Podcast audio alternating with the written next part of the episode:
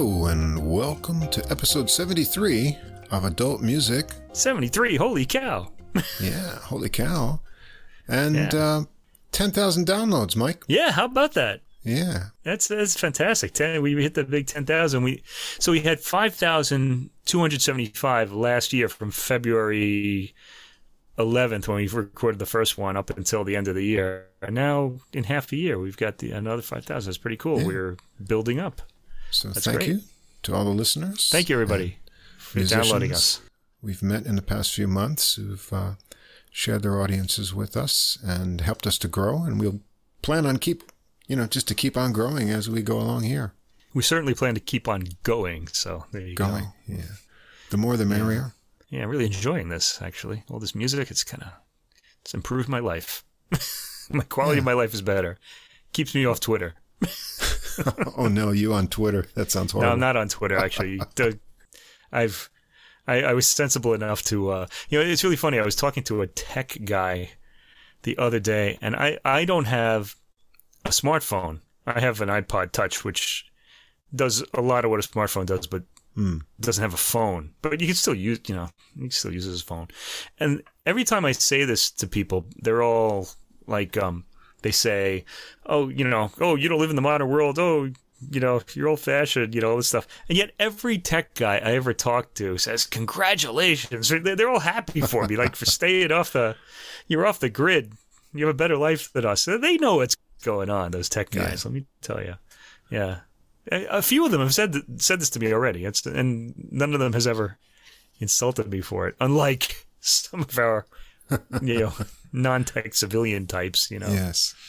They they they know what evil they've wrought. Well, you know, this for me, this podcast has, uh, it actually came true what I envisioned. Uh, it's been a way to navigate, you know, the universe of music that's become available through the internet right. and streaming. And uh, you can hear things from anywhere and all styles of music. And where do you start? There is that. So that's a good thing, yeah. It helped me chart a course through that, and uh, I'd like to share those things that I find every week with uh, anyone else who's interested. And it's, um, you know, you can never even get to uh, a small fraction of what's available, but at least I have a guiding kind of principle hmm. to bring me through it. And so that's been a lot of fun. Right, yeah. I've been enjoying this, too. It gives me a chance to listen to all this music you know, that yeah. I've wanted to hear, and I'm like, oh, I got to hear this this week. And, yeah, I have to make time for it instead of saying, ah. Oh, you know, and it keeps me off the internet. That's also good. Well, we're on the internet now, but uh, well, uh, yeah, but this is a different thing. You know what I mean? I mean, it keeps me off those uh, those websites. You know, that, uh, the interactive websites and things like that. Oh, good. I'm glad we have a where wholesome, one interacts with the public. We have a wholesome outlet at Adult Music for you. Yes, we have, and we have great fans too.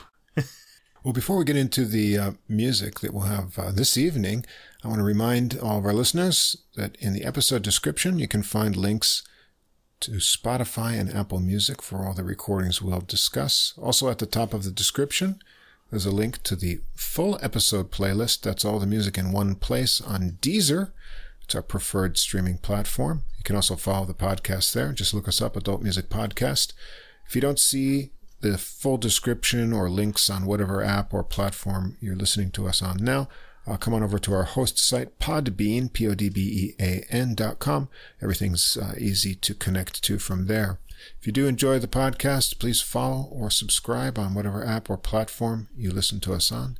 If you take a moment and give us a ranking or write a short review, that helps us uh, get listed in the browsing category recommendations, helps us get more listeners, and we'd appreciate that. You can also come over and check us out on Facebook. We've got a little page there posting different content during the week related to what's coming up on the podcast and other assorted musical tidbits. You can leave a comment or a message for us there. Or if you want to contact us directly with any comments or questions, we'd love to hear from you. Our email address is adultmusicpodcast, all one word, at gmail dot com. This week, what what do we have? We have kind of a, a mixed bag this week. Now, not a mixed bag quality-wise. I thought this was no. an exceptionally good week for listening. We had some, I think, uh, six very good to great albums. There's a lot of variety, but a lot of uh, intensity and interesting content in this program. Right. And the uh, first one now is um, by a, one, one of our favorite composers that we only learned about because we do this podcast. Yeah, that's right. Yeah. But I wouldn't even know who he was if we didn't do this podcast. Mm-hmm. Uh, Paul Wranitzky. Remember him? Anyway, this is an album called simply Symphonies, and this is by the Akademie für Alte Musik Berlin. And it's on the Deutsche Harmonia Mundi label. Now, this one really caught my eye because it's um, Wranitzky scholar and friend of the podcast, Daniel Bernardson. He gets a thank you from the ensemble, the Akademie für Alte Musik Berlin, for providing the music scores. Uh, but he's not, apparently, not directly involved in this. He didn't write the booklet notes. And um, I think they uh, that that's it. He did, I think he hmm. just provided the scores, and that's it. This is a pretty recent recording. It was recorded uh, January twenty twenty-one and released um, just about a month ago. Oh, that's a few months now, maybe uh, three months ago or so. We've been wait. I've been waiting for my C D to arrive, and boy, am I glad it did. Yeah. Um, if you get this on a C D, I recommend you do. Um, it the set contains two C Ds, and each C D has two works. They're both fairly short, about forty-five minutes each, but it's kind of a nice, comfortable little program. Yeah, and I want to let listeners know, if you're a hi-fi person, uh, yeah. this is one, uh, or if you're going to buy a hi-fi uh, speakers or something, this is one you want to take along uh, to test out your system's capabilities, because this is one of the most dynamic recordings I've heard in a long time. Yeah, and that, I have to say, that's unusual for music in the classical era, the classical era being the age of uh, Haydn, Mozart, and Beethoven. Mm. Um, usually they're they're dynamic, but not like this one. Boy, there's some serious booming timf- timpani and yeah. bass drums and all kinds of stuff on this. I'll I'll walk you through it so you know where to, to listen on that um, link that we're going to provide on this podcast. Um, first of all, I just want to, before we start talking about the music, I want to mention the album cover. Um, it's a, oh, yeah. It's a flat landscape at the bottom, and the uh, seventy-five percent of the, uh, fo- the, I guess it's a painting, is it? I guess, let me t- get a look at this. Eh, it could be a photograph, I can't really tell, or some sort of computer-generated yeah, image C G or something. Thing. Yeah, um... It's a, it's so it's got this kind of green landscape with clouds, and then seventy-five percent of the picture is taken up by these ominous, dark, uh, black clouds, and uh, it's very fitting for this album because there yeah. is a piece on it called The, the, Tempest. the Tempest, and uh, it's pretty as raucous as this cover is foreboding. Okay, we'll hear that later. Okay, it's it, it's it's a good uh, good choice of artwork for this particular album. Okay, so let's start from the beginning. We uh, start with an overture. This is the overture to Oberon, König der Elfen, King of the Elves. All right, and uh, this is a... Oberon was uh, Wranitzky's uh, fairy tale opera, sort of like uh, Mo- Mozart's Magic Flute, which was also a fairy tale opera. And it relied heavily on stage machinery to make an impression. Uh, there's a little bit of that in Magic Flute hmm. as well. Um, Wranitzky's Oberon was popular until eighteen twenty-six. It was written around seventeen... Ah, I didn't write the year. But around the, the late seventeen ninety-seven or eighteen oh five. I can't remember now. I can look it up. But um, it was um, popular until eighteen twenty-six, which is when um, uh, Carl Maria von Weber wrote his Oberon. And uh, Wranitzky's was sadly forgotten. Uh, from this overture, it sounds pretty great. I want to look at this. Hold on. Oberon was composed in seventeen... Is that eighty-nine? seventeen ninety-nine? I can't really tell. It, it looks like eighty-nine. All right. Um, seventeen eighty-nine. Okay, so you, Mozart's still alive when this comes out. He only had two more years to go. Okay, so this starts out... It's a really... As most um of these type of um overtures are, it's um very charming. It's... uh. Got a triplets, pastoral dance melody, opening the work, da da da da da da. You know that that rhythm. It's light and charming, beautifully taken by the ensemble, who seem right in the idiom. The strings are very upfront and present in the recording. Uh, everything registers clearly, as Russ mentioned. This is a pretty uh, dynamic recording, beautifully, clearly recorded. Um, th- I think the recording takes away some of the vile the the. Low strings sound pretty warm. The violins are a little um, not as warm. They're also vibrato So they're just kind of, the, the the bows are being dragged across the strings. Not a bad thing, and probably appropriate for the uh, the period. But um, they get a lot of clarity and bright sound. Maybe you might say at the expense of warmth. It didn't bother me though. Um, mm. I just noticed it here, and I don't think it's a problem as the album goes on. Um, maybe my ears adjusted though. All in all, though, it sounds great. I like that we get a sense of the timpani's position in the orchestra towards the back. Remember where that is, because you're going to hear it a lot on this album. The timpani are the big kettle drums. They're tunable, in case that's what makes them special. Um, uh, it registers strongly in this piece as well. Um, there's some striking orchestration, as we've come to um, expect from Wranitzky. From the uh, we've we've done five recordings so far: the four uh, on Naxos and then the oboe one. Right. Um, so this is the sixth one we're talking about. Um, not in that series, not in the uh, the Wranitzky Project series um, on Naxos. Um, so striking orchestration um, with individual instruments from different sections blending together for some surprising timbral combinations. For the era, they were surprising. I mean, maybe for the twentieth century, not so much. But uh, enjoy that. Okay, so we have this very charming opening, and boy, are we going to get some serious sonics from now on. Um, there are three, the next three works are all symphonies, and the uh, first one, and this ends um, C D one, is Symphony in C minor, Opus thirty-one, subtitled Grande Symphonie Caractéristique pour la Paix avec la République Française, which means uh, Grand Symphony, Grand Characteristic Symphony for peace with the Ro- with the French Republic. Um, so the um, French Revolution had happened uh, not long before this, about a decade before this. Um, um, rec- you know, this uh, piece was written. This piece was written in seventeen ninety-seven. So this is still a pretty uh, recent memory. I mean, you know, yeah. it was it was closer to them than the uh, the uh, World Trade Center is to us now.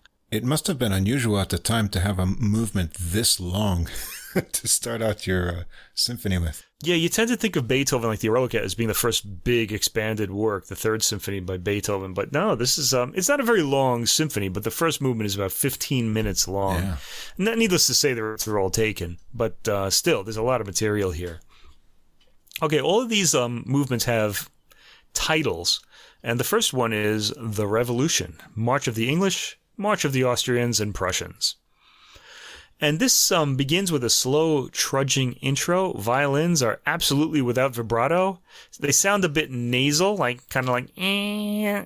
And just after a minute and ten seconds, the main, faster theme begins.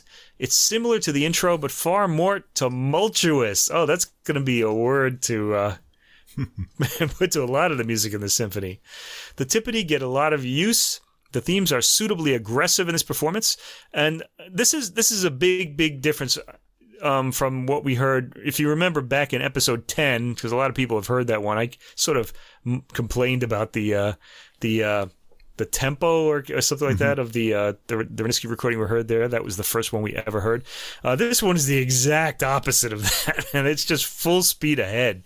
It's it sounds kind of reckless, but this uh, ensemble is seems really comfortable playing at these mm. sort of uh, fast um, speeds. They get a great recording as well. Um, I don't want to knock the Wranitzky Project because I really loved um, the third and the fourth, especially the third volume in that set, and I still highly recommend that you hear this. But I'd say this album is a must hear, but I'll get to that at the end. This is really fantastic playing. Um, the themes are suitably aggressive in this performance, and um, I liked the rapidly repeating string notes at the four minute and twenty second mark. You could sample that. Um, yeah, by the way, my timings are sometimes a little off because I'm usually looking at the timer and then going back. I don't actually stop the recording when I'm listening to it. Uh, what I'm... Yeah, and then there's the this charming kind of march from four forty-five onward. Um, it's a quick march, I have to say. Um, pacing is excellent throughout this fifteen minute movement, and climaxes are led up to with maximum impact. There's some sudden activity in the coda at the twelve minute and forty second mark or so, and has a big ending taken with lots of energy, very satisfying movement, uh, not a dull moment. It's all really well played. The second movement is the fate and death of Louis the Sixteenth, who was um, guillotined by the revolutionaries in the um, the French Revolution. Um, this movement is a rather song-like in its opening, and again, the strings are absolutely without vibrato. That's just the way this performance is going to go throughout this whole album.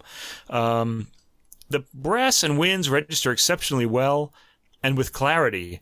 And the clarinet gets a nice solo at a minute and fifteen seconds. And you want to notice that because a clarinet solo in a symphonic work is very unusual for this period.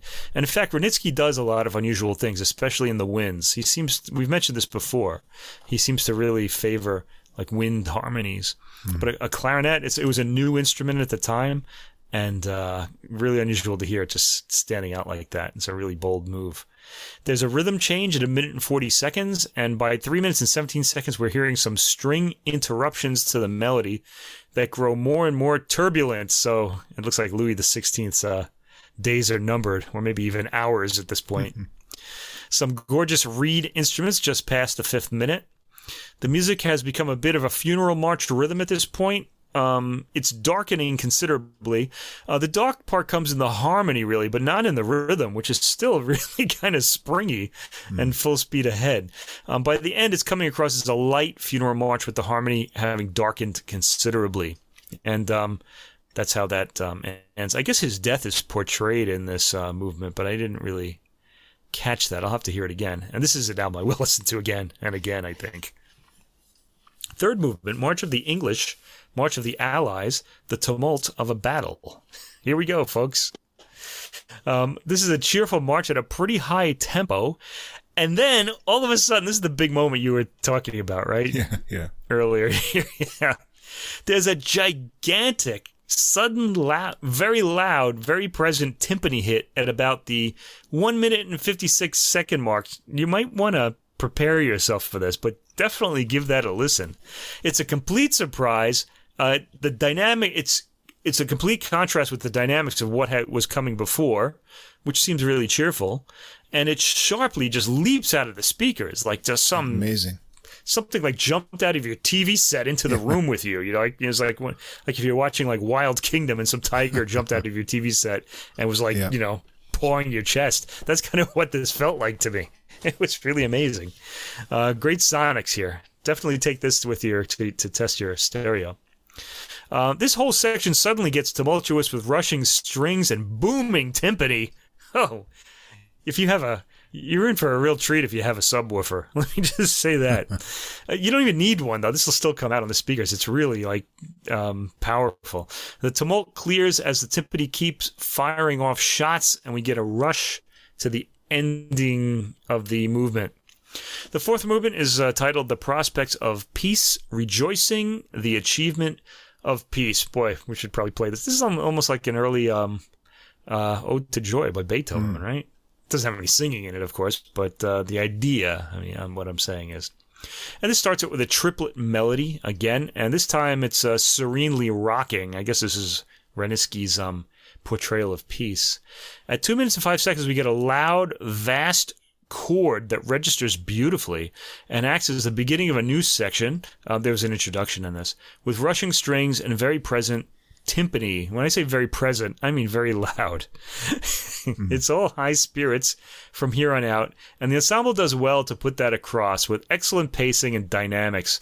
They they sound really enthusiastic about playing this they music. Do. Um, the It, it's it's just a joy to listen to, this album. Um, there's an interesting kind of smeared chord at uh, eight minutes and forty-five seconds, intentionally, I'd say.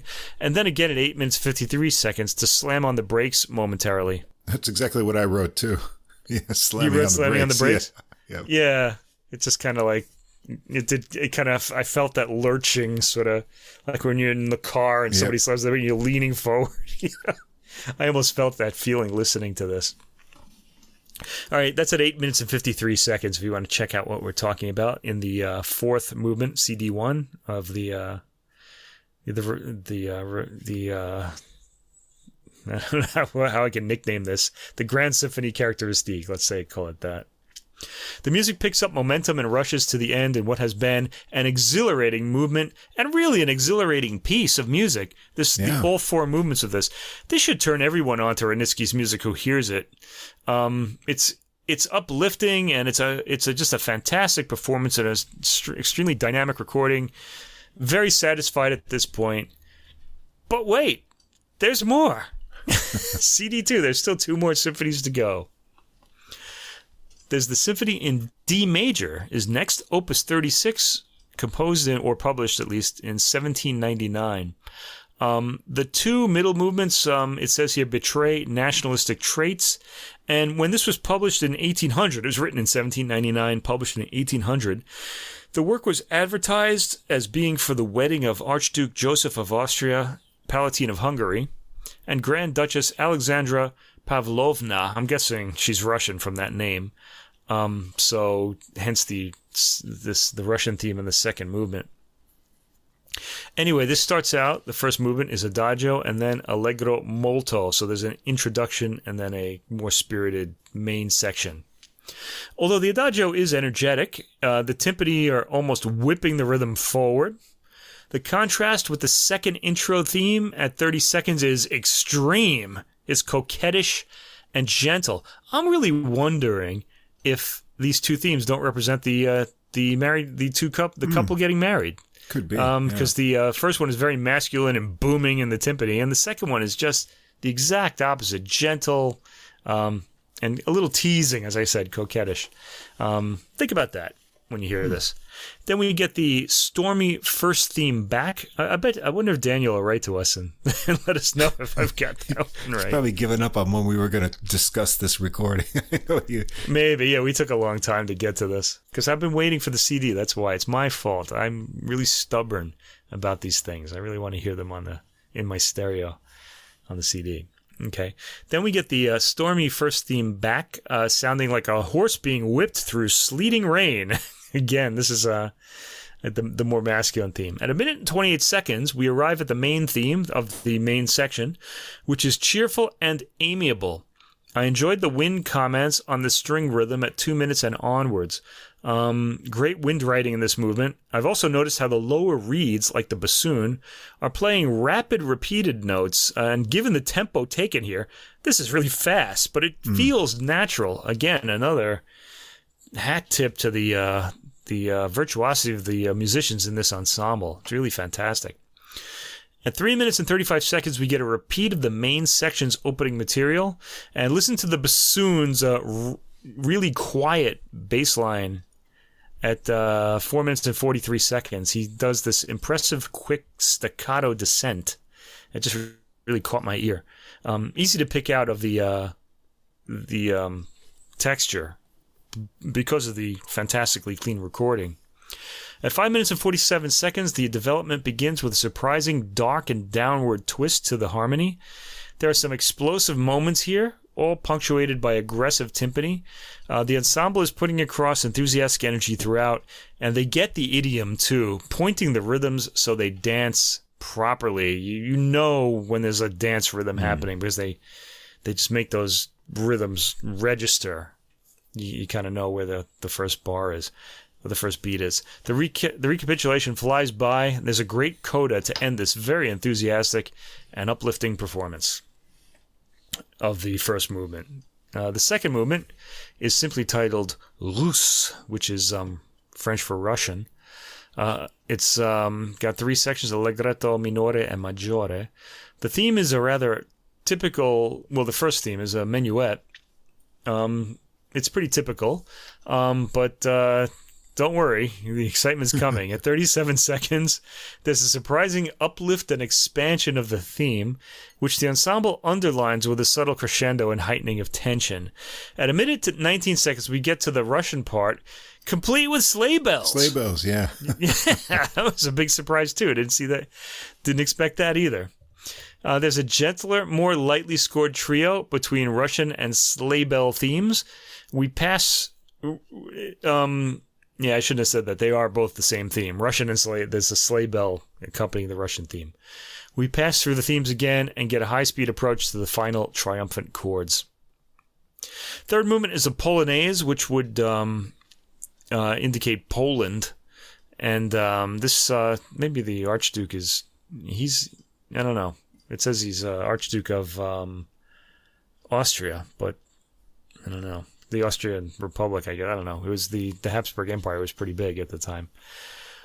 Anyway, um, the Polonaise, this, it starts out with a rustic feel, with a rushing stream of melody, and a strongly rhythmically marked dance, probably the Polonaise theme, emerges at about fifty seconds, and we're right back to the opening material. The trio section chugs along with light orchestration, very appealing, and we get a repeat of the Polonaise material from the beginning, and we're done. Fourth movement, finale. And this is marked Largo and then Rondo Allegro. So the Largo is going to be the introduction. And a Rondo, of course, is a theme that's going to keep coming back in between sections. So Wins introduced the first theme, and that's unusual enough. Mm. Um, it almost sounds chorale-like. It's not quite, because it's not chord, chord, chord. But it's got this constantly drifting chord-like harmony to it. The middle eight of the theme dances a bit. Listen at about forty-five seconds to hear that. And then there's a trumpet fanfare at a minute and fifteen seconds, and the rondo begins. I rather like the way they signaled the change of mm-hmm. section with the, the trumpet fanfare, like uh, like a big announcement. Um, this has been a sharply... This, uh, the main theme, I'm sorry, the rondo, has a sharply contoured and very fast dance rhythm to it. It's in six eight. Uh, notice again Wranitzky's inventive use of the winds throughout the movement. I'm noticing the flute from two minutes and forty-five seconds on, and the other winds providing harmony. A gently flowing episode comes at three minutes and twenty seconds with clever and even witty harmony. It really made me smile. Um, big triumphant approach to the ending, and an endearing movement, excitingly performed, and indeed the entire um, symphony is really endearing. Um, this must have been quite a happy event if you heard a work like this mm. at it. Um, I doubt it was performed this well, though, because this really does sound spectacular. Really cheerful. Okay, and then I guess you could argue that this next piece is the pièce de résistance, although you could also say that about the Grande Symphonie on the first disc. Mm. This is really the, the I think, the highlight of the album because of the, um, I mentioned the... Um, the album cover, uh, Symphony in D minor, La Tempesta. So we know this word Tempesta from uh, Vivaldi's concerto of the same name, uh, which depicts a storm. Yeah, and we heard this one before. on. Uh, and we heard this one too. Yeah. It's the yeah. only one. The other two have not been released on the uh, previous recordings. So. I guess we'll be getting them soon, though. Let's hope anyway. Yeah. Anyway, this particular one was unpublished in Wranitzky's lifetime. Um, Wranitzky incidentally has forty-five symphonies and uh, that that have been identified so far. I mean, you know, scholarship goes on. Uh, only twenty-three were published in his lifetime. twenty-two remain unpublished, and this is one of the unpublished ones. And who knows why? Yeah. Because this yeah. is really thrilling. This this is a. Uh, I could see why they chose to put the um, make the album cover after this because mm-hmm. this is a pretty powerful work. And it's vividly rendered here. The first movement, Vivace, the theme is laid out in fragmentary blocks of melody um, that sort of remind you of um, independent storm rumblings, one rumble here, one rumble there. And once the theme starts moving, the uh, rumblings connect, and a sense of menace and of excitement, of course, is projected. Again, all appealing themes in this, and figuration is all appealing too. There are a few gentle stops, for example, at... Uh, Four minutes and three seconds, where we get brief respites, um, but the chaotic, swirling material keeps coming back. I'm very impressed by the ensemble's throwing caution to the winds, and more so, I think, here than in the other works, although there too. I'm really engage- I, they really engaged me in this particular work. This is especially true in the sixth minute of the first movement of the Tempesta. Uh, symphony, where speed and aggression create an exciting atmosphere. The final cadence is deeply satisfying after the full speed approach taken to it. The second movement is an adagio. Um, phrases are broken into parts here again, but this movement is slow, quiet, and rhythmically flowing. I love the way the appoggiaturas are stretched out to build a bit more tension. before the uh, target chord in this first section. You want to listen to the end of each second phrase of the theme for this. It happens every time. It's it's, it's kind of cool. Like it doesn't the the chord is the dissonance is stretched out and then sinks into the into the chord. And it, it's done in an appealing way, and that you, so that you really notice it on this uh, in this performance. A second section starts at about two minutes and thirteen seconds. There's gorgeous wind writing at three minutes and fifteen seconds onwards, as we've come to expect from Wranitzky. It's a lovely movement. And this is a only a three-movement um, symphony, and we get to the finale called La Tempesta Allegro con Fuoco. Like fast with fire. Okay. Mm. There's a wind machine in this movement. Um, the score also asks for lightning strikes to be followed by silent rain. And I think we heard a little bit of that silent rain later on in Beethoven's um, Pastoral Symphony as well, in his um, Tempest, just before the Tempest begins in his um, symphony. Um, we start this with faint murmurings of a distant storm in the strings. Then there's a real burst of volume at seventeen seconds to give a sudden eruption of thunder. Uh, seriously, turn your stereo loud to give yourself the full impact of this. Uh, the noise at fifty-five seconds is very impressive, with thunder sheets, timpani, and the one minute and ten seconds on, we even hear a wind machine. I'm pretty amazed at the deepness of tone the bass drum gets in this recording. The ensemble is going for energy. I, I said energy over precision, but they manage both. I mean, these they're not they never go out of key or or out of, you know, no one really goes out of tune. It's pretty remarkable. Once the thunder clears at two minutes and fifteen seconds, we get a light, delightful pattering theme. That's probably the silent rain, with some lovely wind, mostly flute fills in between phrases. The ensemble manages a lot of subtlety in the movement, despite the energy. I'm thinking of the creeping bass after three minutes and thirty seconds, very subtle, which disappears and doesn't erupt into anything. It's really kind of cool. Um, it's a bass drum, too. It's like it does a little rumble and then just disappears. Um, you really kind of only sense its presence more than hear it. At seven minutes and twenty-seven seconds, there's what seems like a final cadence. But no, there's still about a good three to five minutes to go. Uh, a pause follows, and we get some serene material to bring us to the actual cheerful final cadence. Um, so I guess the storm cleared up for the ending. Mm-hmm. All right. Um, and I just have to say, this the fact that this work wasn't published must have been it was a real loss for listeners of the time, and really for everybody up from that time up until uh, this album was released. Mm-hmm. Although we did hear this on the Naxos yeah. recording too. Of course, a great performance helps, and we get that here. I'm convinced that if all classical music had this kind of energy, it would have a wider audience. I found this work irresistible, and it might be the only classical piece you ever play from the classical era that will have the neighbors complaining. It's because it's too loud. Yeah. So make sure you make sure you uh, make that happen when you listen to this, because they need to hear this too. Yeah, great performances. Yeah. Yeah. Really enthusiastic, uh, virtuosic. Uh, the album is energetically performed and guaranteed to bring a smile really all the way through. The very last symphony is thrilling in composition and performance, with some real wow-inducing dynamics. Like, whoa, you know, just kind of the kind of thing that'll blow you away. I'm going to be listening to this album a lot, and this will probably go, I'm, yeah, I'm pretty sure this will go on my best of list at the end of the year. Uh, the performers really go for broke in their aggressive approach, and they come up winners. This is an exciting album, and this is music that uh, Russ and I discovered this year, and really are happy that we did so. It's um, it's it's very exciting. It's something someone we should be listening to. It's written in the classical era, and there's a lot more of it to come. So uh, we can we can get really excited about that as well. Yeah, this is a fabulous recording, full of dynamic contrasts, enthusiastic performances. If your image of classical music is kind of of a daintier nature, then this will undo that, because this uh, is explosive. It's just, you can pick up on the enthusiasm of the ensemble. They're really having a great time with this. And we've heard on uh, the previous recordings we've done on the podcast, the La Tempesta before. This was a an excellent performance here as well. Uh, of the other two, I really enjoyed the C, C minor symphony. I thought that was uh, fabulous. It's it's a very impressive performance, and that final movement is just killer.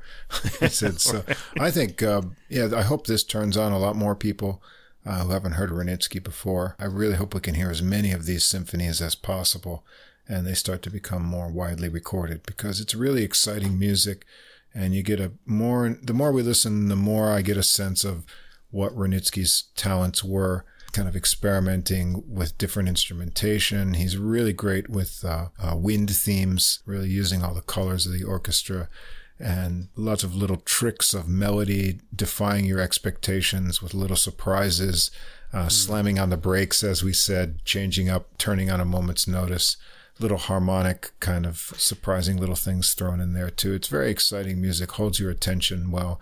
And here you have this great performance that just adds enthusiasm to the great composing and uh, wonderful recording that brings out all the subtleties and uh, has one of the widest dynamic ranges I've heard on anything in a while. So yeah, th- this ensemble seems to pull like every like little detail out of every work. It's it's just there just all these um things that draw the ear in. It's just fantastic.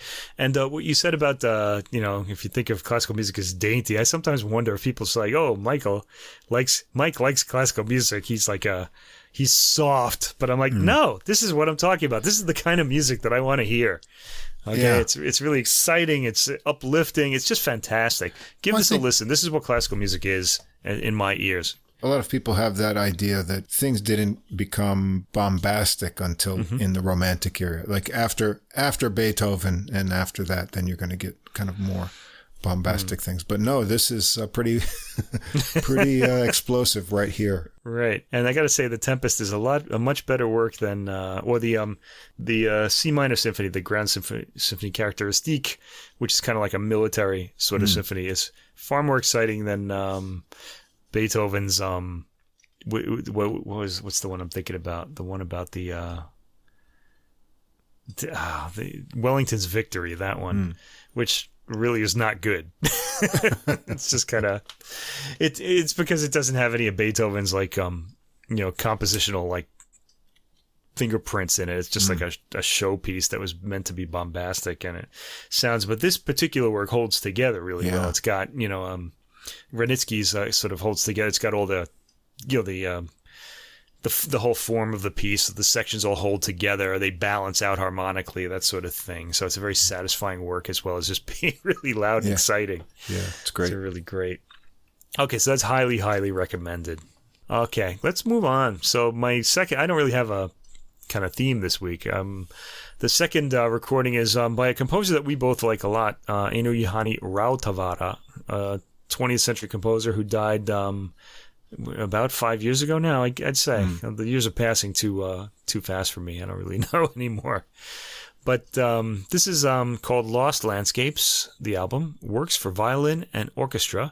The violinist is uh, the Dutch violinist um, Simone Lamsma. And she's playing with the Malmö Symphony Orchestra, conducted by Robert Trevino, who is uh, Mexican-American and grew up near Fort Worth, Texas. He's the conductor. This is on the Ondine label. Now, Trevino, that name, if you listen to the podcast, that might ring a bell, because we last heard him on the uh, Americascapes album uh, in the winter. We did mm-hmm. that one. Uh, we talked about that. Uh, it was an intriguing program of little-known works from the U S A by Carl Ruggles, Henry Cowell, uh, Loeffler, I forgot his first name, and Howard Hansen. Um So we we we get him again. This was the one where, that Ruggles said about uh, your dissonance. Dissonance. What did he say about take it? Take your like, dissonance take, like a man. Take your dissonance like a man. That should have been the name of the podcast. Really. You could do that. Yeah. Yeah. Well, not here though. There's, there's not really much. Mm. There are dissonant moments here, but it's not the kind that Ruggles is talking about. Okay, so the theme of this um, particular album, uh, these works were all written after the year two thousand four, so it's really the last twelve years of Rautavaara's life. I guess he died in two thousand sixteen. I guess I could check that. I got the C D right here. Um, indeed, he died in two thousand sixteen. Um, so. In two thousand four was a key year for Rautavaara. He suffered a life-threatening event, an aortic dissection, which is the rupturing of the walls of the largest blood vessel in the body. Uh, he had emergency surgery and was saved from a near-death experience. Um, now, I want to mention he wrote his Eighth Symphony and Last Symphony in nineteen ninety-nine, I believe it was, uh, or nineteen ninety. It was anyway before the twenty-first century began. So this really did kind of stop him from writing really big works, and he he wrote a lot of these kind of shorter works after this. Um, he was in intensive care for six months. And emerged to write a considerable b- body of music in the last ten years of his life. But like I said, they were mostly shorter works. All right, so on this album, the first work we hear is the Fantasia for Violin and Orchestra, written in two thousand fifteen. Um, I had never heard this work before. This is new for me, so I'm always happy to hear a new, sorry, Rautavaara work. This one was written for Anne Akiko Myers. Um, the overall mood is one of pastoral serenity, according to the booklet notes, with some somber tones. And then it says, towards the end, the ascending melodic lines propelled the music towards light and transcendence, which I think was a something that Rautavaara was trying to uh, communicate a lot. Um, this has this is a good, spacious-sounding recording, maybe a little thin on the low end, but very clear. Uh, Rautavaara was writing orchestral work like this for some time, but what makes this take off is the violin's first melody. It's sweet and heartfelt and really drew my ear. Uh, Lamsma works well with the dynamics and tone of her instrument to make the deep emotion of this work come across. Um, this uh, violin is constantly playing once it makes its entry. Uh, I'm impressed by Lamsma's playing in this work. She's magnetic and obviously a fan of Rautavaara's music. Trevino's conducting is sensitive throughout as well. Overall, the orchestra never gets very loud, even at fortes, and pian- pianissimi are very quiet, leaving lots of space for the soloist. Uh, the loudest part of the piece is at uh, six minutes and fifty-three seconds, and it retains its uh, clarity, with the violin always audible and placed up front, but not to the extent, the extent that it's always in the spotlight. Trevino handles the signature Rautavaara writing, which is arpeggiated, shifting string backgrounds, with character. It's got an interesting ending, this piece, the Fantasia, with two big orchestral string chords. This is as good a performance of this work as you'll hear. Um, the violinist has real presence, as does the orchestra. We get a little interlude next, the second track, In the Beginning. This is for orchestra. Um, written in two thousand fifteen, and this is Rautavaara's last fully completed work. Um, it's got those shifting string backgrounds, those uh, f- that are familiar from a lot of his uh, work from um, uh, nineteen ninety-four on, really, because he used it most notably in his Seventh Symphony. Um, it has florid woodwind arabesques, brass chorales, humming runs on the strings, freely combined triads, steadily progressing melodic lines built on octatonic scales that Rautavaara often used. Okay, it's a brief piece. It's only five minutes long about. It has a rumbling beginning with those shifting strings following. The rushing strings at a minute and thirty-one seconds get good presence, as do the strident chords and wash of string melody at two minutes that became typical of Rautavaara's writing in his later years. I like the way Trevino shapes these lines. There's a sort of urgency to it that you don't often get from Rautavaara's music. Many conductors will just let these lines float like they're clouds of sound, and I like the way Rautavaara's sections sort of move like floating clouds, one set of sounds drifting apart to reveal the sound of the other, hidden sounds. This ends suddenly on a big, surprising, quick chord. Okay, so we're off to a really good start. And then we get to the Douce Serenade for violin and orchestra, written in two thousand sixteen, and uh, Rautavaara did not complete these before he died, and they were completed by the composer Kalevi Aho, who is a Finnish composer, um, in two thousand eighteen. Or maybe they were finished in two thousand sixteen, or and then revised by him, but they weren't finished by Rautavaara. Okay. Now, we heard these before. These uh, Hilary Hahn played these on her Paris mm. album, and we talked about that. And we enjoyed these those performances a lot. Now, he, the problem here is that uh, I think Hilary Hahn has the uh, the better, not just performance, but also the better recording. So those works register for me really um, in a big way on that album, which is called Paris, if you want to look it up. And here... Um, this one isn't quite in the same league. Um, Rautavaara is contemplating his past in these works. He quotes um, some of his own earlier works. Um, So if you know his music, you'll recognize that. So the first um, of these is called Serenade pour mon amour, Serenade for my love, which I guess it would be his wife. Um, there's a resignedness to the strings at the beginning of this work. Style, the solo violin is in there and really doesn't stand out at the beginning. Um, Hahn's solo, on Hilary Hahn's recording, her solo instrument stands out a lot more. And she's got a big sound anyway, um, Hilary Hahn, so she, she's always audible. Uh, the sound here is a little two-dimensional, but not bad. Uh, Lamsma is recorded here like she's part of the orchestra. Uh, the line stands out enough in the writing to make her audible, um, but she it sounds like she's kind of sitting in with the strings or something is the for the dynamic. The, the, it's the, compos- the composing that makes her line stand out more than her um, placement. The string figures drift like passing clouds, typical of Rautavaara. There's a resigned sadness to this interpretation of the work, and it's an appealing performance. The second of the deux serenades is called Serenade pour, ma, pour la vie, for life. Okay, this one includes, the first one only had strings. This one includes woodwinds and horns and seems to continue on from the previous one with its undulating strings in the orchestra. The violin comes in more distinct in its entry here, and we hear an English horn, a dramatic change from all the strings, commenting on the violin line or accompanying it at times. The character of this um, work is only slightly different from the previous one. It's not as resigned, indicating maybe a quiet joy. There are some nice moments when the orchestra pulls back its volume with the violin, which gives an emotional tug. I like when that happens, when the volume suddenly goes down and it sort of pulls something out of you. The way the orchestral makeup behind the violin is constantly changing is very appealing, like the violin is soloing in front of some kind of sonic psychedelic backdrop. There's a sudden change of rhythm just thirty seconds before the end, a chugging rhythm that leads to an inconclusive sounding chord. All right, so I like the violin sound in this one better. It didn't like it, it never gets lost in the first of the serenades, but um, because it's an all string work and the viol the soloist is not really placed very far forward, she kind of sounds like she's in with the uh, the others, but in this she stands out more in the second of the seren- the serenades. Okay, the last work and the work that this album is um named after is called Lost Landscapes.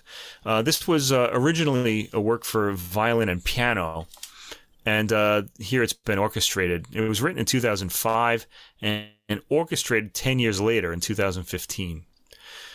Um. This work was written originally for Midori, the Japanese violinist.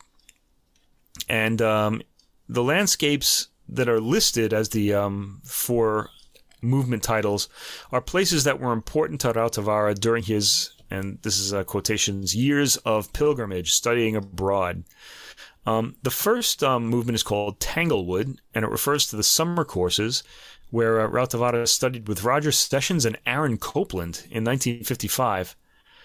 In nineteen fifty-six, and he, he was there on a scholarship awarded by Jean Sibelius himself. Wow. How about that? Yeah, some historic figures there. Anyway, it's pretty interesting hearing this with an orchestral backdrop. Um, the beginning is all strings, and in this guise, it rather resembles the previous works. The piano's percussive element is gone, replaced by the strings' glossiness and smoothness, and it really changes the character of the work. Uh, the violin melody soars towards the stratosphere and gently descends. Rautavaara's characteristic long notes and lines dominate the solo violin line. It's nicely played, and the violin stands out well in this performance, slightly forward, but blending well with the orchestra. The piece drifts towards its ending and into the sky. The second movement is called um, Ascona, it, which is in Switzerland on Lago Maggiore. And here, Rautavaara studied twelve-tone technique with Vladimir Vogel. But don't worry, this is not a twelve-tone movement. A real change of character here, and a welcome one on this album, which has been very serene. I want to mention, if you like really serene, calming music, this is a good album for you to hear. Um, because it's really all like that until we get to this point. The beginning is dramatic with some dissonance in the accompaniment. Um, afterwards, a quick winding figure in the violin is accompanied by hushed rising and falling strings, which crescendo and lead to a violin cadenza-like section where the violin plays by itself. The strings quietly come back in afterwards for a quieter section, uh, which is more ethereal and features muted strings under the ethereal sounding violin. There's a bit of drama and passion in this. Listen at four minutes and fifty-five seconds and onwards for that. There's some rushing scales after six minutes and thirty seconds that lead to the tranquil ending. Uh, the violin stands out very well in this movement and plays with emotion. Uh, the third movement is called Rheinergasse eleven. I don't know how to say eleven in German. Vienna. Okay, the address, that's the address of the Palais Schönberg, which is an eighteenth century Baroque edifice in Vienna, where Rautavaara lodged for a while in spring nineteen fifty-five. At the time, it was the uh, domicile of an impoverished princely family who rented out its unused rooms to foreign music students. How cool is that? Anyway, for Rautavaara, this surreal environment embodied the dying embers of a bygone era and a lost culture. Yeah, I could imagine. Now, the music is meditative and out of time. It starts with familiar, undulating strings, only they're in the lower end. The violin solo is hushed and quiet, only discernible by the higher frequency of its material. It soon stands out well.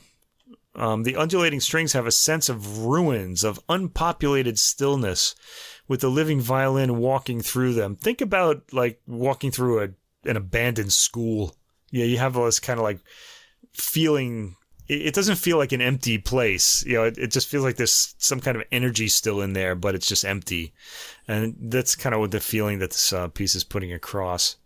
Um, the violin solo draws out the orchestral accompaniment as the piece goes on. It gets more lively, rising to higher frequencies at the violin's coaxing.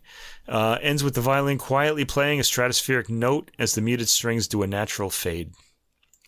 And the last, the fourth movement, is West twenty-third Street, New York, which was Rautavaara's address in New York in winter nineteen fifty-five to nineteen fifty-six. Um, and it's an evocation of the throbbing mood of, uh, of the city. This has rushing figuration in the strings, accompanying a virtuosic, rushing violin line, evocative of the hurry of New York City. There's a lot of energy generated by the violin line. It's a pretty short movement, and it reaches the end with a rush to the final note. So to sum up, I really enjoyed Simone Lamsma's playing in the Fantasia, but by the time we get to the two serenades, the album's material becomes a bit wearing. Uh, Rautavaara used a lot of similar orchestral figuration in his later works, and grouping them all together here m- make one work sort of run into the other. Um, I think listeners would be better off hearing Hilary Hahn play the serenades, but Simone Lamsma plays passionately throughout the album, and also sounds great in Lost Landscapes. Um, I'd say this one is for Rautavaara fans only, or for someone who just likes a tranquil backdrop to what they're doing. Um, yeah, there's people who enjoy the tranquil sound of Rautavaara's late works. I think there are other Rautavaara works that are more worth hearing, but you know, this is a um, this is a this is a new recording, so I wanted to hear that. Anyway, I do enjoy his music, and I was happy to have heard this. Yeah, you are the one who turned me on to Rautavaara as a composer, and I really enjoy his symphonies. Yes, and especially the seventh and eighth. Now listening to this, what I realized the elements I enjoy of his composing are his interesting use of harmony, mm-hmm. but along with that, the colors of the orchestra, the sort of timbre palettes, you know, and combinations right. that he gets. And that's where I realized things started to go missing for me on this recording, mm. you know, focusing on the violin. I liked the Fantasia, and I especially liked the theme and the violin, and I, but I liked it in contrast with the backing uh, woodwind lines uh, in there. So yeah, I was getting all these colors, and I liked that. And then I really liked In the Beginning. I thought it's sort of, uh, you know, starting like a uh, tone poem of creation or coming Uh, into existence. It's got this kind of swelling from a primordial soup of tones, and there's this brass and sporadic percussion over the strings, and thick brass gets triumphant, that huge climax. I thought, oh, this is great. And hmm. uh, then after that, I was kind of let down by the program. Yeah. And w- when you said that, you know, it had originally been a violin and piano kind of composition, right? I, I think that's where there wasn't enough there to, you know, bring to the orchestra, which is only strings for me. Although the violin performance is fine, I thought that it's sort of more of the same as it goes through, and then the Lost Landscapes to me as well.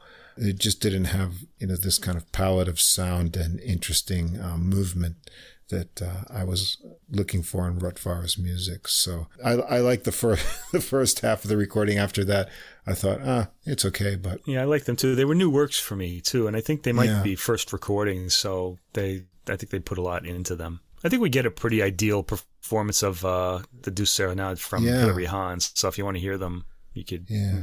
go for her, I'd say. Yeah, over the years, I've gotten a lot of people into Rautavaara's music because a lot of people don't know him, you know, mm. and especially when he was alive. Um, only if you were sort of in certain circles, you would have known who he was, because he was getting popular in the United States.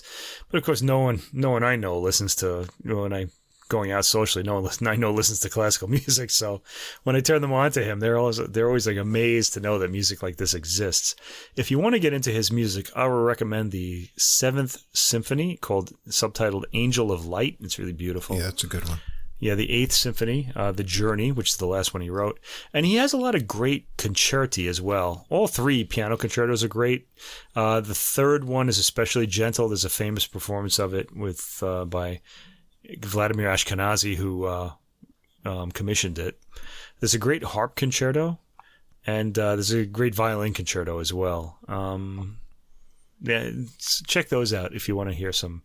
Oh, and listen to Cantus Arcticus, oh, yeah, which is a, that, which is really beautiful. It's a he calls it Concerto for Birds and Orchestra, and it's got um, recorded sounds of Arctic birds. Um, It's integrated into the score. It's just really magical. Uh, so give that a listen if you can. You do a search on your for that. It'll it'll enchant you. Okay, now last of all, I have another recording of the Mozart Clarinet Concerto paired with a modern. A contemporary composer. Now, we did something like this. I was intrigued by this. We did something like this earlier in the year. We had. Um, uh, Who do we have? Is I forget her name. Von Wawa was her name. And, with the uh, yoga she, thing, right? Yeah, she had a piece called Flow, which was also for the, uh, I guess, the Bassy Clarinet too, and orchestra. And it had chanting in it. And it was a good piece, but I was like, I could have done without the uh, the words. There were some spoken words yeah, in it. Yeah. I always feel like you're kind of cheating when you do that, unless you can actually have those people sing. Anyway, someone else uh, decided to do this. Actually, one of the most famous clarinetists in the world, Michael Collins. Now, I made a joke about Michael Collins on Facebook that uh, not only does he play the clarinet, but he also uh, piloted the Apollo eleven mission around the moon. That's a different Michael Collins. I knew that. I was just kidding. All right. It's like, how amazing is this guy? Anyway. Anyway, this Michael Collins is English, and he's one of the world's most renowned clarinetists. He's now sixty years old. And um, he has paired, he's done something like uh, Von Wawa has done. He's uh, played the clarinet concerto, and even includes the clarinet quintet, which is a fairly long work. It mm. comes in at around thirty minutes long. And he's paired them with um, what really turns out to be a rather brief um, contemporary work by Richard Birchall called Bassett Clarinet Concerto. So it's specifically written for the Bassett clarinet. Now, one of the things that really intrigues me about these recordings, the Von Wawa one and this one, is that both um both um, musicians are playing the Bassett clarinet rather than the clarinet. Mozart's concerto and clarinet quintet were originally written for the Bassett clarinet, and um, later were sort of like transposed upwards, or they were altered so that they could be played on a regular clarinet, and they had some odd lines in them. They sound really satisfying here. The Bassett clarinet can go to a lower range than the clarinet, so you get some really good, satisfying low notes out of the mm. both of these works by Mozart. And of course, the contemporary composers are just going to exploit that completely, because they know what instrument they're writing for here. So anyway, let's uh so there's also a great recording of the uh, Mozart Clarinet Concerto and Clarinet Quintet by Martin Frost, who is also one of the world's great clarinetists, clarinet soloists in classical music. All right, so first we hear, this is, I should mention, this is on the Bis label, and it's an S A C D. Okay. Hmm. The, uh, uh, which means I heard it in surround sound. So lots of something to say about that. Okay, so Michael Collins is playing the uh, Bassett clarinet, and this um, also includes the Philharmonia Orchestra, and um, the um, the conductor Robin O'Neill will conduct the uh, contemporary work. And then we get the Wigmore soloists for the Mozart clarinet quintet. They are Alexander Sitkovetsky on the violin, Annabelle Meir on second violin, Isabelle van Keulen on the uh, viola, and Adrian Brendel, who is um, Alfred Brendel, the great pianist's son, uh, on the cello.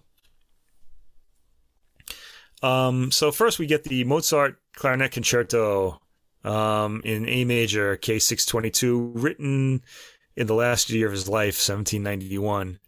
Um, this I think this is the last orchestral score he completed. And he was writing the Requiem when he died, as we all know from seeing Amadeus. And doing research, too. Anyway, the first movement is Allegro. And here, there's a nice fluency to the conducting. I was very happy about this right away. There's a deep room sound that reverberates suitably, so we get a sense of dimensionality in the sound. The clarinet's entry is clean and full-bodied. The recording is fantastic in its clarity. We get a sense of the distinct tone that Collins conjures. And one of the reasons we get that so strongly is that the clarinet is recorded fairly closely, to the point where it's not covered up by the orchestra during passages when it's accompanying. You can hear every single thing, mm. every single note the clarinet plays throughout this whole recording. He, he's placed very much up front. It's interesting to hear, I have to say. It's pretty remarkable. Uh, considering that Collins is conducting this work as well. He's um, conducting the Philharmonia Orchestra in this clarinet concerto. So he's doing a Lief over Ansnes here. He conducts very well, though, in a nice flowing style. Mm. Uh, I'm not too sure about how clearly Collins can be heard during accompanying passages. Um, he's always up front, which I think is too far up front, but he's such a pleasure to listen to that it's really not worth complaining about. Um, the surround on the uh, on the five channel um, layer of the Super Audio C D um, adds a lot of warmth and dimensionality to an already fantastically clear recording. Uh, the Bassett clarinet has an extended lower range, and Collins' tone is so clean that he's able to hide the reediness of those tones, which, uh, to be honest, kind of disappointed me. I really like the roughness of that sound, but he's uh, this is a great virtuoso here. He can he can really get the sound he wants. Okay, it's pretty remarkable playing. Um, I like the precision of his conducting and the slow second theme, uh, which I'm appreciating more in the recapitulation. Uh, he keeps the orchestra playing flowing, never sounding like he's beating time mechanically. Of course, Collins' playing is fluid and fluent, making every phrase register. It's a gorgeously executed movement. The second movement, Adagio, the theme is taken warmly and beautifully by the Bassett clarinet. Next, the strings come up warmly in the restatement of the theme. And this is this movement is a little slowly taken, but we're in for some melting, gorgeous tones in this movement, especially for the Bassett clarinet. Um, Collins manages some emotion from the orchestra as well, because remember, he's conducting the orchestra. They dig in for their intermittent passages, and it comes across as deeply felt emotion. Collins rather underplays the staccato marking time, the staccato marking time strings, as the clarinet takes center stage. Our ears, our ears are fully on the clarinet in this movement. Again, part of the reason for that is because it's moved so far forward. But it's also because Collins' tone is magnetic. Um, he manages a magical hushed sound in his solo, and even more so in the strings at around the four minutes and forty second mark. At around the seven minute mark, I feel like his forwardness in the mix, the mix masks and kind of ruins the false cadence. Because there's a there's a great false cadence here, and you're he's so present that you're listening to him and you almost miss it. It's a small pleasure lost in a movement full of gorgeous sounds. Third movement, Rondo. This movement is played slightly faster than usual, giving it as complete a contrast with the middle movement as is possible at these tempos. The rhythm is sharply etched and dance-like. Uh, Collins is light in his rhythmic flight and maintains that gorgeous tone throughout. There's great fluent passage work, too. Collins manages some playfulness when ping-ponging between registers at around three minutes and forty-five seconds.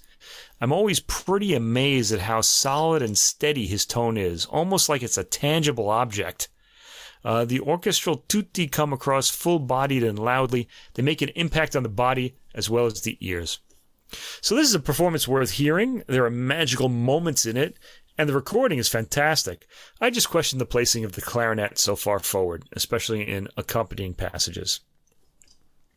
Anyway, next we go to the Mozart Clarinet Quintet in A major, uh, Kerschel five eighty-one, written in seventeen eighty-nine. And this features Michael Collins on the Bassett clarinet and the Wigmore Hall soloists Alexander Sitkovetsky on violin one, Annabelle Meir on violin two, Isabelle van Keulen on viola, and Adrian Brendel on cello. The Allegro, first movement. Um, the sound, well, first of all, this is a it's a chamber group, so we expected a different sound. Um, the sound is very much thinner here than it was in the clarinet concerto, and not just because of the ensemble. The room sound is much more obvious, and I checked uh, the booklet note because it was so different. I had to I had to look, and they are indeed in a different venue. Uh, for this particular piece. Uh, they recorded the um, piano quintet at the Menuhin Hall at the Yehudi Menuhin School in England, whereas the concertos record, were recorded at the Henry Wood Hall, which I think is a larger hall. Uh, the difference is noticeable, but the ear eventually grows accustomed. Okay, the clarinet, of course, has a great tone. There's a halo around all of the instruments, but they come up clearly. All parts, that's a, I mean, like a reverb halo, sort of. All parts are played sensitively. The balance is a bit more even on this one. The mic seems too far away from the ensemble to my ear. Um, there's, or there's too much ambience coming out of the back speakers because I'm listening to this in surround. Still, everything registers, especially the pizzicati and the cello at the end of the first movement, a detail I hadn't noticed before. There's a spaciousness, the placement of the instruments, and the placing of the tempo that allows a lot of detail to emerge. In the recapitulation, I'm noticing that the string quartet's details are coming through more noticeably than they did at the beginning.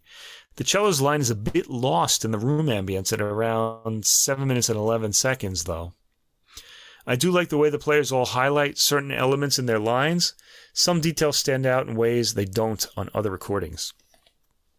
Second movement, Larghetto. The clarinet has the lead at the beginning of this movement, and he takes it beautifully and lyrically. The false cadence at one minute and twenty-five seconds, it registers well.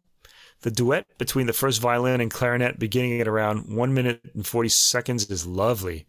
Sensitive and warm, though the violin is lost a bit in the room ambience.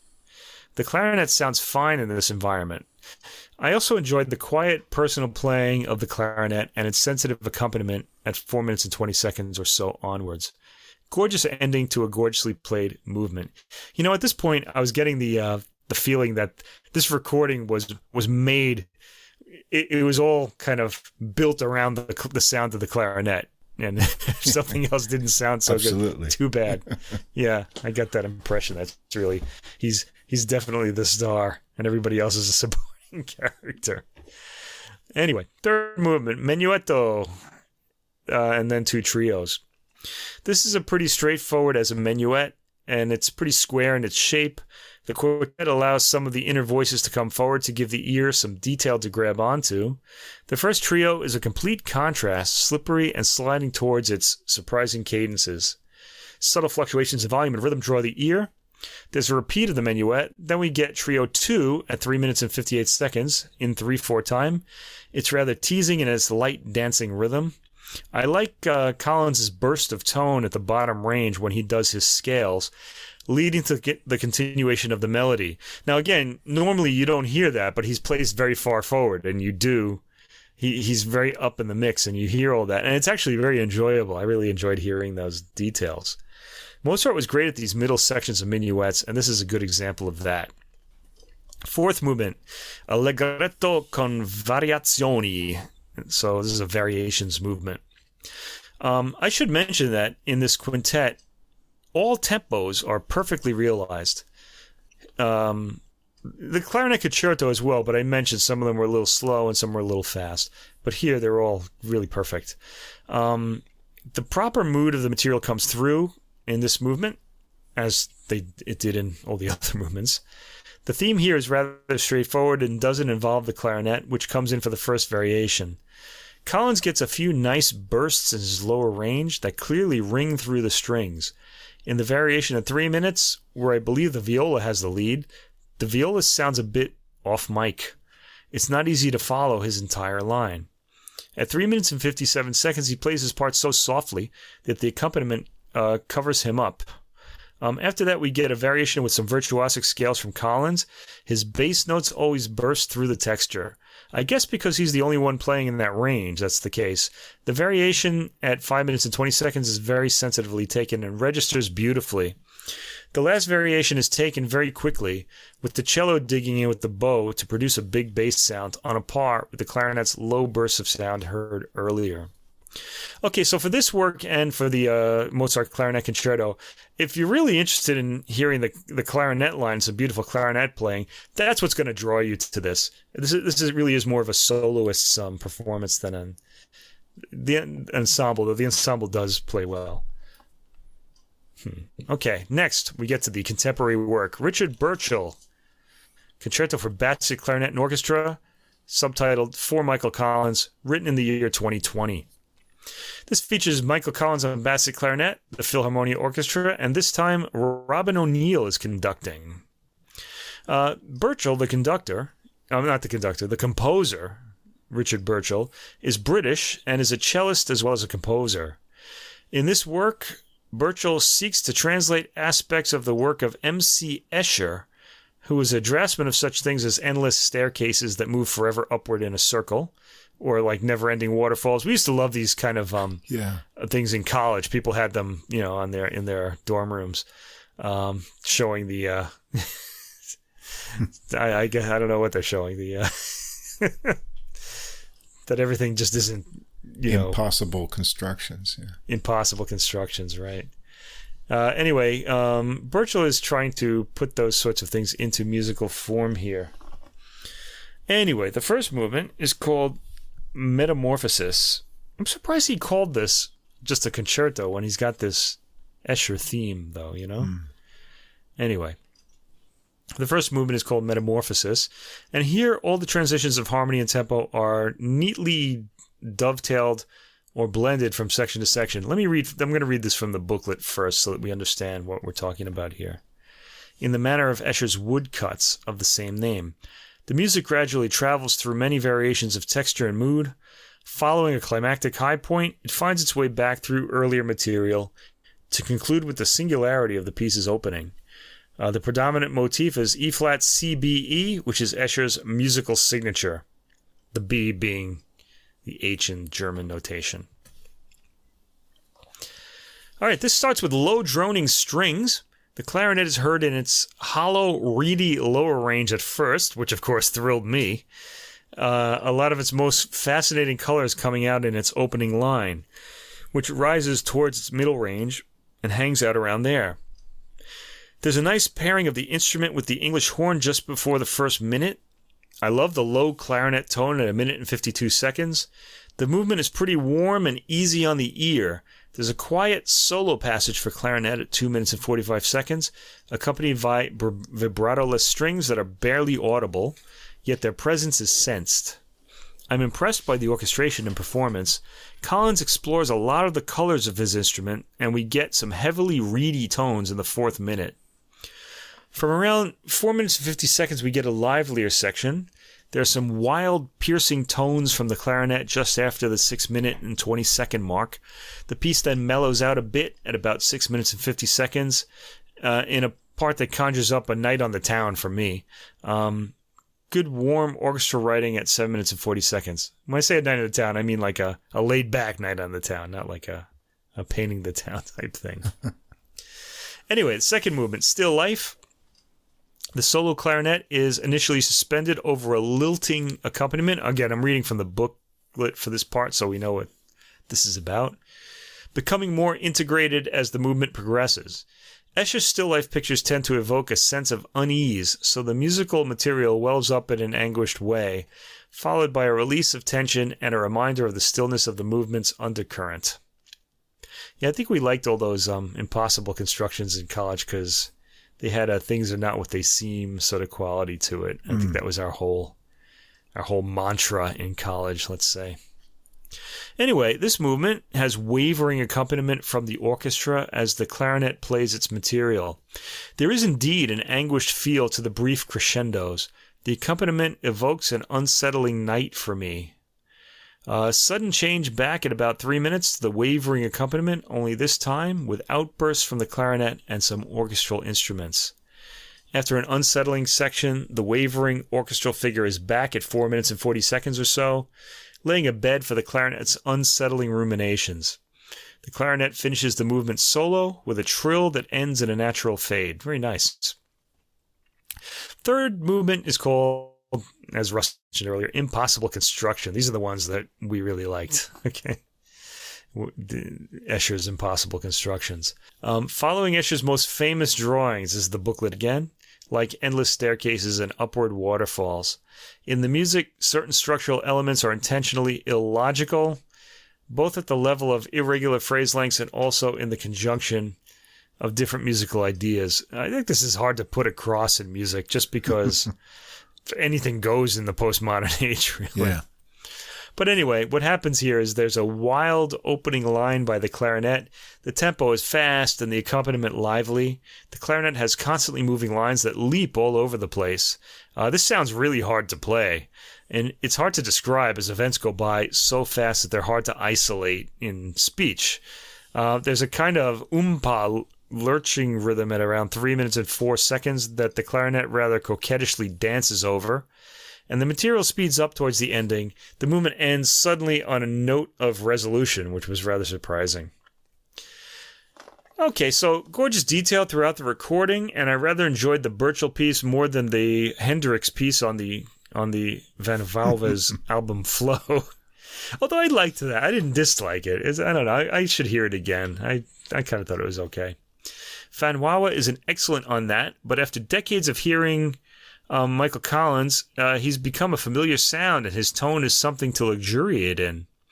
I've got some questions about the balance in the Mozart concerto and also in the Mozart quintet, but it's a good opportunity to hear the entire clarinet part clearly, and the performance is first rate, even with Collins dividing his attention between conducting and playing the solo part in the clarinet concerto. It's one to hear, and there's an interesting new piece to discover. I also like the, I like the Birchall piece enough. Um, I'd hear it again.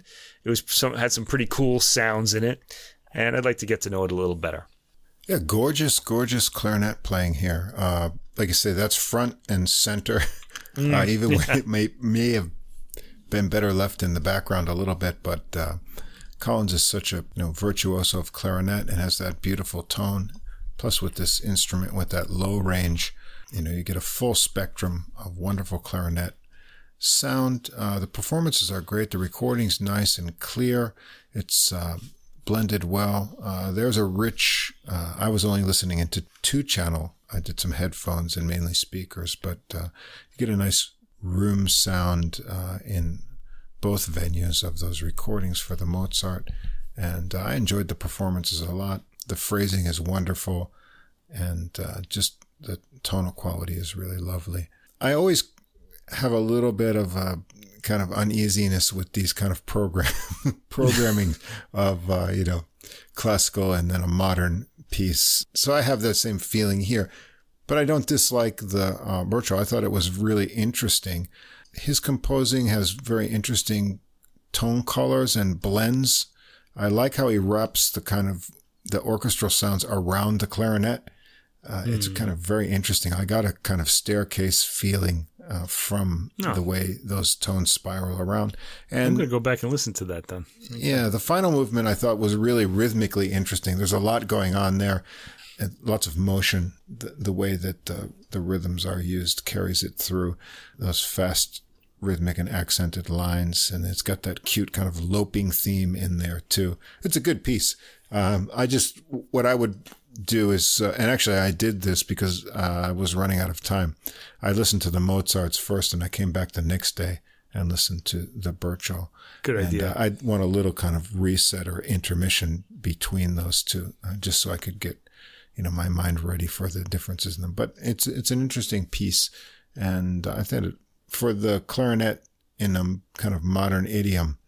Uh, it sounds really hard to play, but it mm. brings out lots of cool things that the clarinet can do as such a fluid instrument. So yeah, yeah very remember enjoyable. It's a Bassett clarinet. Actually. Yeah, Bassett so clarinet. You get those low sounds. It's too. Like a clarinet with a subwoofer yeah. built into it. So. It's got that's a good yeah, description. Yeah. Of it. Yeah, very cool. Spe- speaking of which, before we move on, um, when you heard the Wranitzky recording, did you like suddenly run downstairs and listen to it on your on your big stereo just to really get the full impact? So after dinner uh, one evening, we sat down on the uh, sofa with the missus there, and I put on the Wranitzky, and I thought right away, um, wow, this, I already this, know it's going to happen. Yeah, this is really dynamic, and uh, so I'm going to crank it up a little bit, and you know. I said, this is great. We're getting immersed in this sound. And, you know, it was getting a little bit later. And uh, my wife had dozed off next to me. And when that drum hit, uh, it uh, it woke her from her slumbers, you could say. And uh, she thought that a meteorite had crashed through the roof or something. Uh, that's how dynamic it was. Yeah. So yeah. Um, it was an interesting experience. And I'm glad that I had heard it first on the the big system, because uh, I got the full impact right away. Yeah. All right. So it's jazz time now. And, uh, well, this week, you know, we've been on a world tour for quite a while, kind of going around to uh, oh, yeah. Greece and other countries and uh, checking out a lot of international things. So tonight in jazz is kind of a return to the motherland of jazz, uh, United States. And tonight is all some real heavy hitters with big names in the American music scene of jazz. And uh, these are some of my favorite players. And I just, these were must listen tos. And, mm. um, you know, and yeah. we're going to start out with one who I know we both enjoy a lot. And uh, this had come out, the weeks are going on now, and I wanted to get to it because we were both looking forward to that. And, and he's going to release two more albums this yeah, year, yeah. so we'll probably have to talk about those too. So we're starting out with really someone who's become one of the elder statesmen of jazz, but that's only in stature, not in freshness and uh, sort of vigor for the music, and that's uh, Mister Charles Lloyd hmm. uh, with his new release on Blue Note Records, uh, Trios.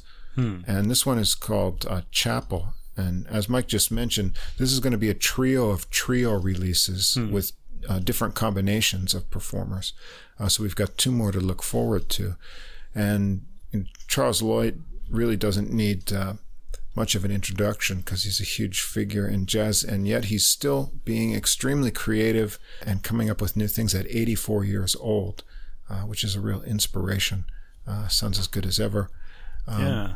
And uh, his work recently with his group, The Marvels, uh, those recordings are all fabulous. What I like is he explores a lot of uh, kind of Americana and other themes in his music. He doesn't just stick with uh, the jazz tradition, and uh, he finds kind of fresh vehicles and ideas for improvisations.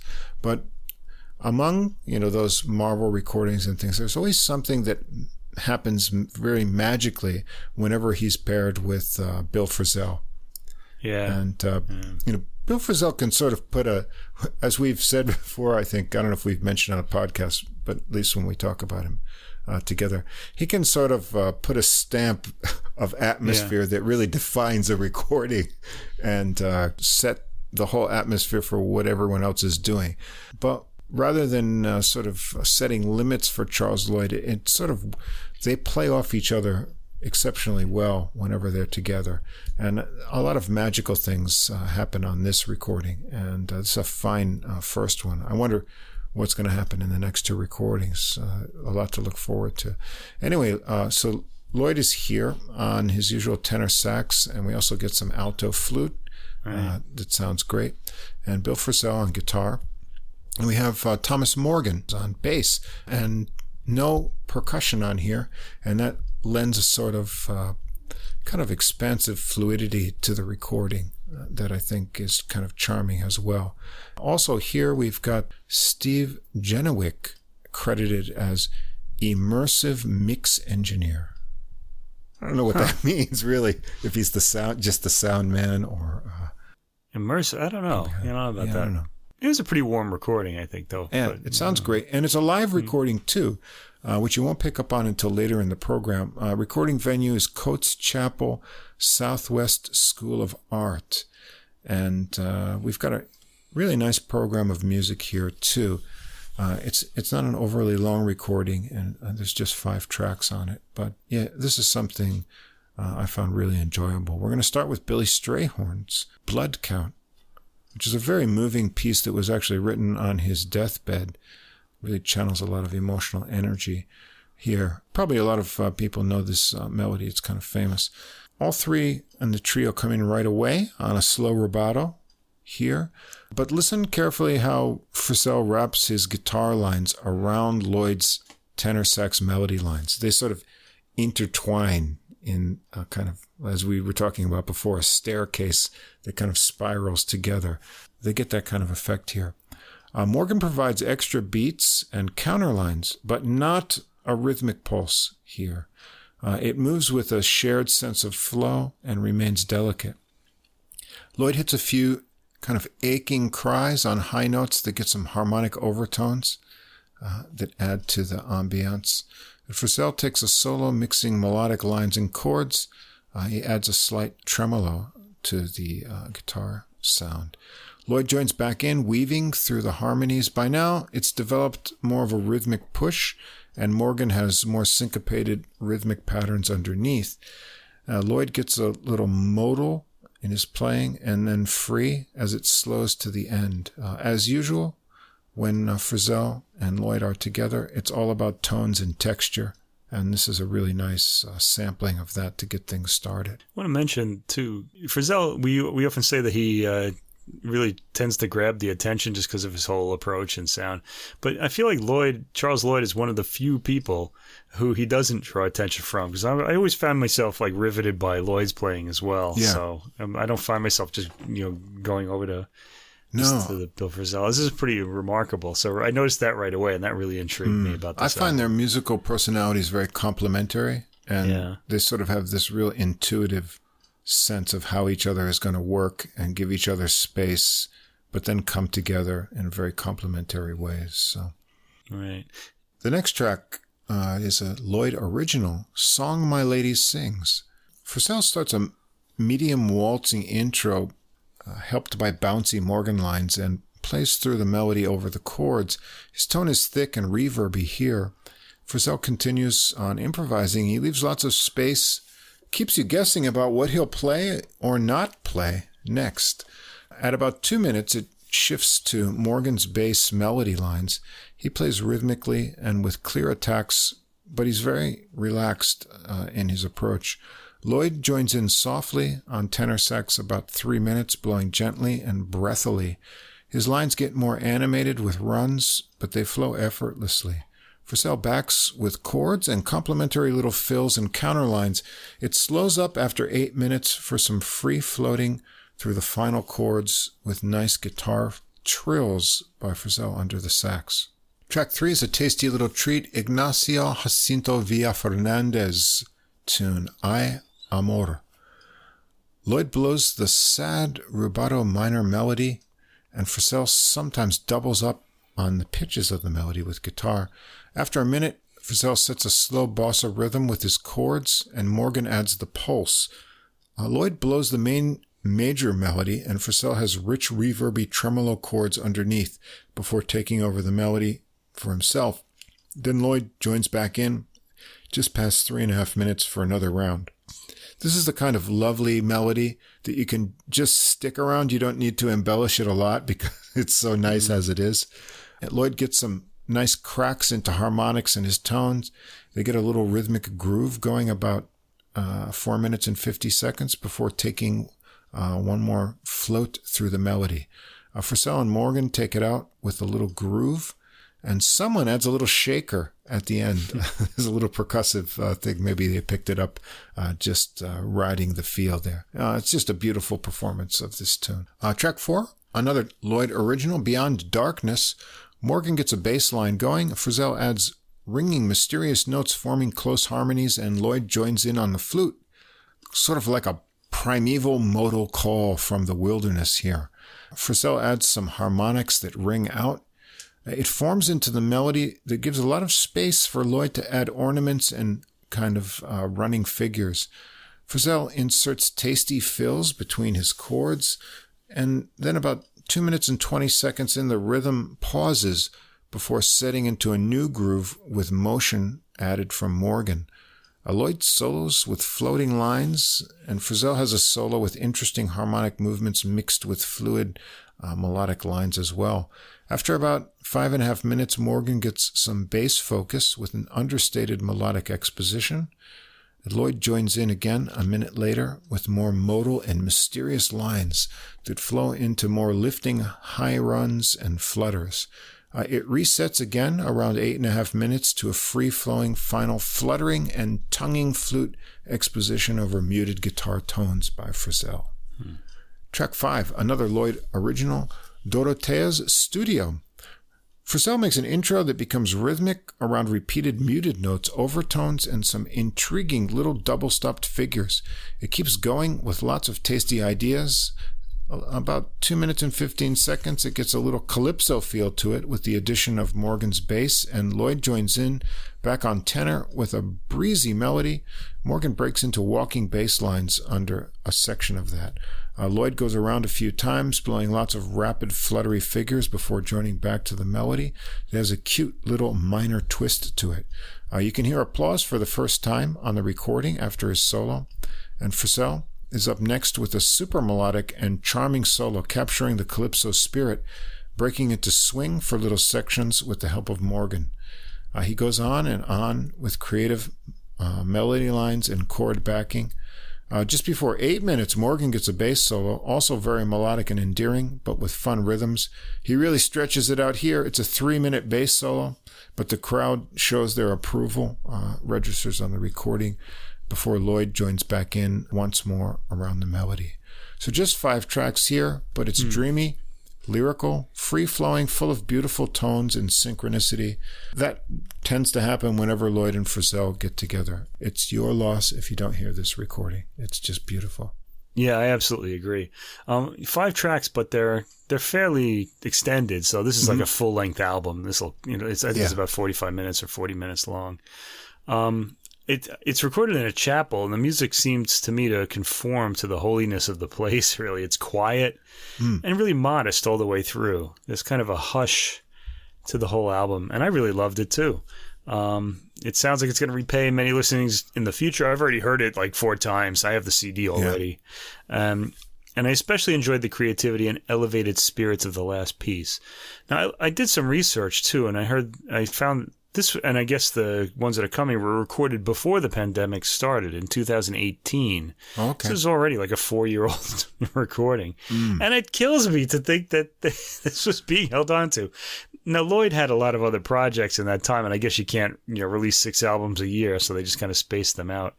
But um, still, I would have liked to have heard this like when it came out. Yeah. We have something to look forward to for the other ones. Yeah, definitely looking forward to that. Blue Note Records, I, huh? I admire his uh, energy and continued creativity at eighty-four years of age. You know, it, it's hard to play the flute. Now, flute re- requires uh, a lot of breath control. Well, wind instruments in general at that yeah. age, you know. And uh, just yeah. kind of, not not just force, but, you know, a subtle controlled airstream. And to uh, be able to still play with uh, that kind of control and creativity, yeah, it's just inspiring. One complaint about Blue Blue Note Records doesn't put the recording dates oh. inside the album. That drives me crazy. This isn't the only Blue Note album I have that doesn't have the yeah. recording dates. So I wish they would do that. The other thing that irritates me about them is, you know, they'll they'll really kind of uh, pump up a future release, and they'll release like one track and leave you yeah. hanging for months with that one track. When's the album coming out? You know. Yeah. I almost forget about it by the time it actually comes out. Uh, right. They're really uh, teasers like that. So come on, guys. Get those albums out.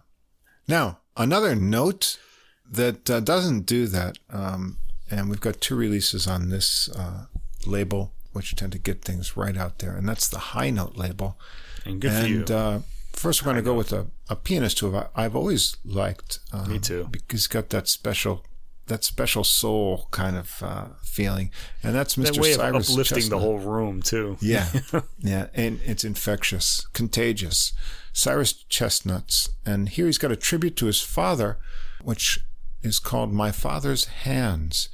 Now, Cyrus Chestnut, he was born in nineteen sixty-three, comes from a religious family, and, and he's got a religious music background. His father was a church deacon, MacDonald Chestnut, and a church pianist, and uh, his mother was also a church choir director. So he grew up in uh, this kind of religious music environment. He began learning piano at age seven, and he played in uh, Baptist Church. Uh, by age of nine, he was studying classical music at Peabody Institute and uh, went on to get a degree in jazz composition and arranging from Berklee College of Music. And uh, I started to know him uh, when he formed a trio with Christian McBride and Carl Allen in the early nineteen nineties. And what I like is, uh, you know, he always keeps sort of those gospel roots in his music. He had an, a really nice uh, collection of hymns, spirituals, and carols uh, back uh, in the late nineties. A Blessed Quietness was the recording. We've heard him on the podcast before uh, last year with Vincent Herring, preaching to the choir. A really good recording. Uh, here he is with his trio, Chestnut on piano, Peter Washington on bass, and Louis Nash on drums. As I said, dedicated to his father. We begin uh, with uh, Chestnut original, Nippon Soul Connection. Hey, that sounds familiar. Yeah, uh, we're here in Nippon. I don't know what the connection is. Uh, I think uh, Cannonball Adderley had a tune, uh, Nippon Soul, because uh, he did a okay. live album in uh, Japan. Anyway, uh, this one starts out with a swinging kind of uh, bluesy melody of repeated solo piano riffs, joined by bass and drums on the end of the lines. There's a fun switch-up briefly to a straight Latin beat on the B section of the melody. Chestnut launches into a solo after the melody, swinging hard, impressing with lots of varied rhythms, lines of triplets, hammering and ringing chords. As always, he sounds jubilant, and you get infected with the happy bug yourself. Uh, he brings the solo crashing down to low dissonant chord, and then Peter Washington gets a bass solo. He leaves cool pauses in between phrases, creating anticipations and surprises with interesting turns in his melodies. Chestnut brings back some raucous and rolling chords to start an exchange of trading eights with Nash on drums, then another tour around the fun original tune with a bit more of a Latin feel added over the B section. Big bluesy finish over busy drumming by Nash. Uh, we're in a good mood already from the first yeah. tune here. Yeah, I like this uh, right away. Yeah. Uh, another Chestnut original for track two, Thinking About You. This one's a slow strolling beat uh, with a cute melody. Has some rhythmic fun in the fourth measure uh, in the piano. A little bit different feel right there. Chestnut leaves a lot of space in the phrases. He chimes it out a bit more in the final phrase. Washington is up first for a bass solo here. Starts melodically, works into some fast sixteenth note speedy runs, finishing up bluesy and rhythmically. Chestnut solos next with lots of rhythmic high note ideas. He hints at Pop Goes the Weasel and hmm. includes a lot of fun rhythms, uh, rhythmic two-handed figures, dazzling with some runs. Finally brings it down and connects back through another easy run through the melody, ramping it up on the B section with rolling figures and a cute chord kiss-off at the end. Hmm. Go a little bit Latin on track three, a tune from Ray Bryant, Cubano Chant.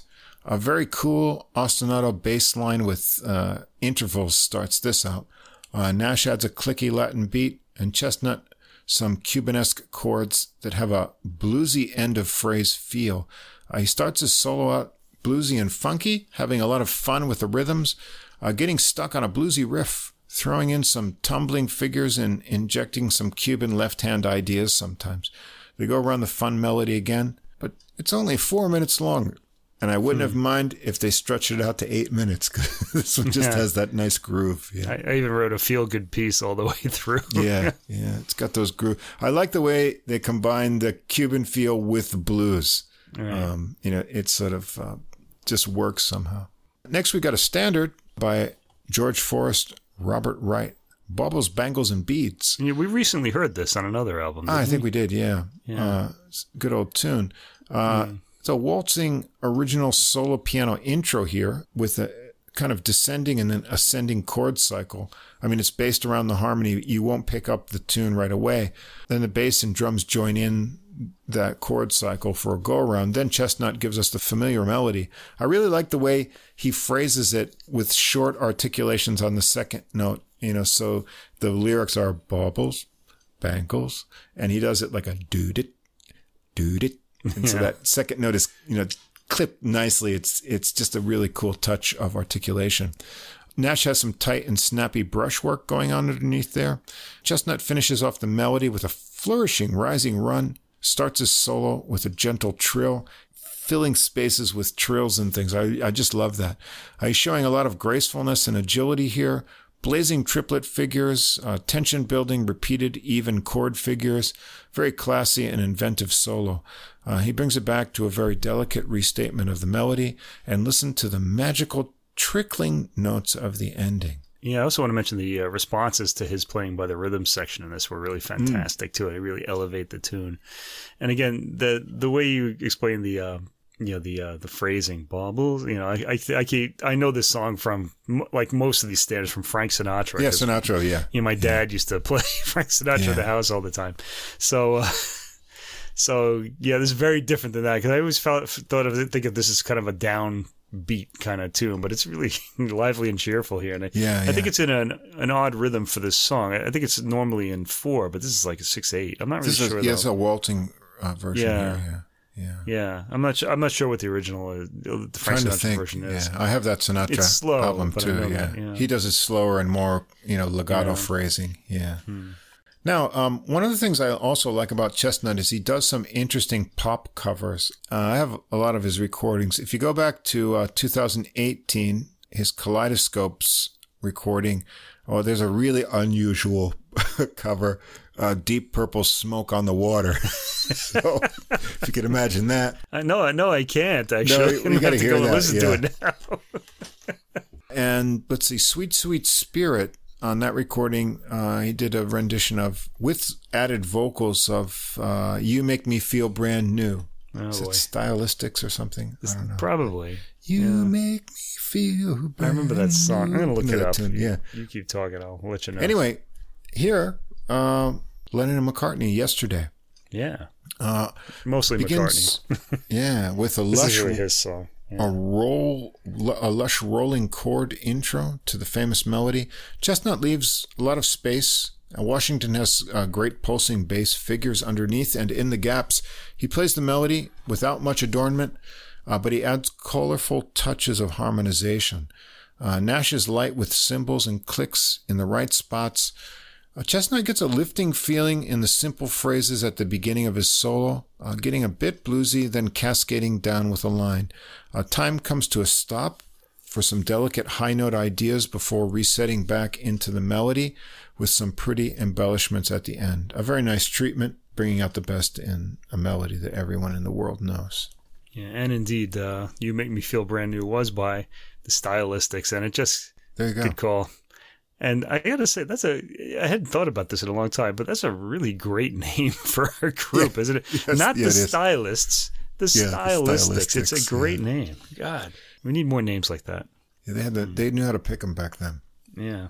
Uh, now, uh, as he often includes, uh, you know, religious offering in his recordings, uh, here we've got a hymn, "I Must Tell Jesus." And uh, this one is by Elisha A. Hoffman, goes back to eighteen ninety-four. Was included in a collection that Hoffman co-edited, uh, Favorite Gospel Songs. Hmm. And uh, this is solo piano by Chestnut. And he treats the melody respectfully, adding some colorful taglines, uh, then finding some additional harmonic possibilities and creative left-hand accompaniment ideas. It ebbs and flows with rolling lines and high chiming notes. He finishes gently with chord movement to a final kind of tinkling piano playing. It's restrained and lovely playing. Just a nice hymn with a little jazz touch. Track seven, another of Chestnut's originals, "Working Out Just Fine." It's a medium bluesy swing with a killer groove. Nash rides the cymbals and hits that click. Well, Washington pumps a great pulse for Chestnut to build it up with throbbing chords that contrast with the lilting melody. Chestnut's solo connects bluesy phrases, has tons of rolling tension, building chords and percussive attacks, a really hammered out high note exposition. He's having too much fun, and so are we when we're listening to it.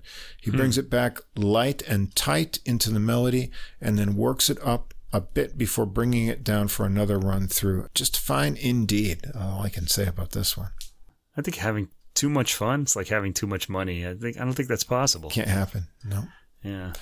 Track eight, uh, another standard, Mac Gordon, Harry Warren's There Will Never Be Another You. A fun drum intro around the kit, and then Chestnut brings in the melody. He gives it chiming treatment over the Latin beat feel they've chosen for the arrangement, and it's very uplifting. Uh, Washington is doing a lot of nice bass work with varied rhythmic ideas underneath, and Nash is following Chestnut very closely in his solo Uh, ideas, adding accents to his rhythmic patterns. Chestnut quotes Miles Davis's Four along the way. Jazz fans will know that. Uh, in a surprising spot. I wouldn't have th- thought that would fit in there, but he did it. Uh, has a lot of fun with the rhythms in his solo. He brings it down into soft chord backing for Nash to do some drum soloing. Uh, once more, around the melody. And they end it with a little vamp also that jazz fans will have heard before. Hmm. Track nine, another standard, Johnny Burke, Jimmy Van Heusen's But Beautiful. Beautiful slow rendition of this one. Time almost stands still. It suspends, leaving space for Chestnut to float trickles of notes between phrases of the melody. It's just a short run through this melody, really, and it slows up at the end for Chestnut to finish with some lush ideas over Washington's bold bass. Just a pretty little short version. And we end up the program with another Chestnut original, Epilogue. It's a very slow, pretty melancholy melody. Nash adds tom rumblings underneath. There's a touch of blues in the chords, and then some more somber and serious cadences that have these really open voiced chords. It sort of mm. makes you sit up and feel serious. Well, they, they're gorgeous chords too. Just give them, especially listen around the one minute mark. I, I wrote this. Mm. Some really gorgeous chords in this. Yeah, Chestnut includes gentle rhythmic figures backing his ringing melody. It works into some chiming chords and graceful runs over the keyboard. There are more ringing chords and then some rolling figures, and takes it into a new progression of a final descending series of chords that just go down, down, down, and bring it to a weighty close. I guess this is final testament to his father's memory. It mixes a lot of different emotions. So it's a great collection of songs. They express a lot of uh, different emotions and feelings. Chestnut shows his immense talent and taste, bringing uh, solos to thrilling climaxes, but also showing restraint and space for contrast in all the right places. Any father would be proud of a son who can bring this much music out of a piano. Yeah, I would say, yeah. The, the It's kind of funny. He called it My Father's Hands. It sounds like it'll be a somber album, but it's really, it ends on two ballads, but this is an uplifting album for the most oh, yeah. part. And it's usually the case with him. Uh, his playing is really warm and inviting. He swings really well. I was really drawn to this right away. I mean, as I expected to be, because I, I've heard his playing before, too. Yeah, I liked this album a lot. I want to say something about growing up in a musical religious household. Um, whenever you watch movies about, say, the church or something like that, usually there's some kind of, you know, the church is kind of like the villain in the movie, or they're kind of mm. like oppressing somebody or things like that. But no one's made a film about, say, a, a family that's involved in the church, that's musical, that's a prize musical to the church. I mean, I think that would be a very positive sort of, um, you know, image, you know, to, to, to provide to the church. And I think it's a real one, too. Yeah, that's probably why they don't make it. There were movies, I remember in the old, like the forties, like Bing Crosby, there was always like, you know, he was kind of saving the neighborhood. This one priest would be doing these things. And then yeah. in the eighties, like priests were always like drinking too much, and they were fat, and they were kind of like causing trouble. There there was one movie recently that I liked. Um, it's called Lady Bird. I think it was Greta Gerwig was the director. And it shows, um, it's pretty much a, a girl's coming of age story. And she goes to a Catholic school, and the nuns and priests are pretty much presented as real people. I rather liked that about the mm. movie. It just kind of reminded me of my own, you know, Catholic school experience. It was just kind of, they're right. just, you know, helping the students. Some of them had, you know, personal problems or whatever, but uh, mm. yeah, I really enjoyed that. So there's Lady Bird, you can see that movie. I want to see yeah. a movie about a, a a church music family.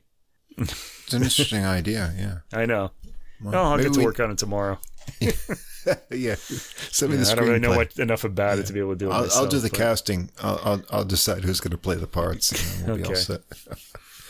All right, we're going to finish off with uh, one of my musical heroes here, and uh, also on High Note Records, the giant of modern jazz trumpet, Tom Harrell, with his new yeah.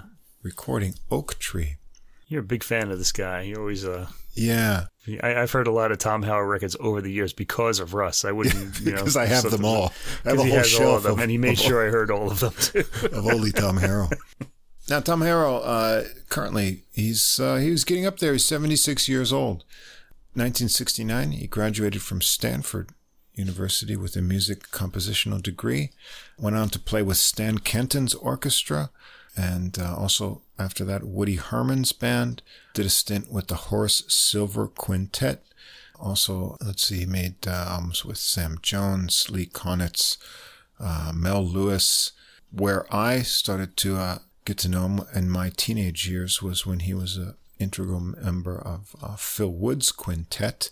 Also, I don't know if you know this or not, Mike, uh, but mm. one of your, uh, well, our favorite uh, artists, Vince Guaraldi, Mm. Uh, he, uh, Tom Harrell contributed to the, uh, You're Not Elected, Charlie Brown, and, uh, let's see what else, uh, There's No Time for Love, Charlie Brown, Charlie Brown Thanksgiving. Huh. Uh, he was on those recordings too. Oh, wow. Um, now, as I said, I turned on to, uh, Tom Harrell's playing when I was uh, a young trumpet player, and I saw him perform several times, uh, in uh, upstate New York. And I actually had a chat with him. Uh, one evening in the old Van Dyke Jazz Room in Schenectady, New York. Ooh, Schenectady. Schenectady. Yeah, the old Shout electric city. Shout out to Schenectady. City, the old city of G E. And, uh, you know, Tom Harrell's one of the most lyrical and melodic trumpet improvisers. His solos all sound like they were written out and you wouldn't change any notes in them. But after striking out on his own, especially I think after he left Phil Woods, he's become a uh, creative composer in his own right. And I've always found his uh, compositions very challenging. And I feel like he writes pieces that are puzzles to be solved, you know, with uh, solos to be played over them in a challenging way. Yeah, there are classical composers like that too. Giorgio Ligeti is one of them. He used right. to write pieces that were puzzles he was solving, basically. Now, he's also, you know, he's he's a really good arranger, too.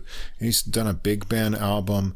He's done uh, an album that sort of like impressionistic kind of music and string arrangements and, you know, all, all kinds of, you know, different uh, backing.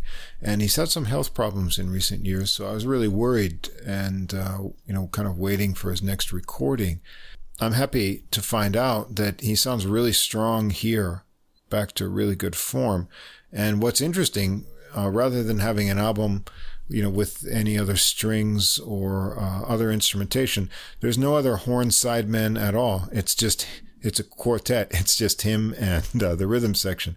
And, you know, for a trumpet player, that's um, actually, you know, of any age, you're going to have to carry everything on your own. Uh, you don't mm-hmm. get, you know, to uh, hand off the melody or the first solo every time to another uh, sideman. So uh, I think he sounds in fine form here, and he's got up to his usual uh, creative standard uh, with the tunes here.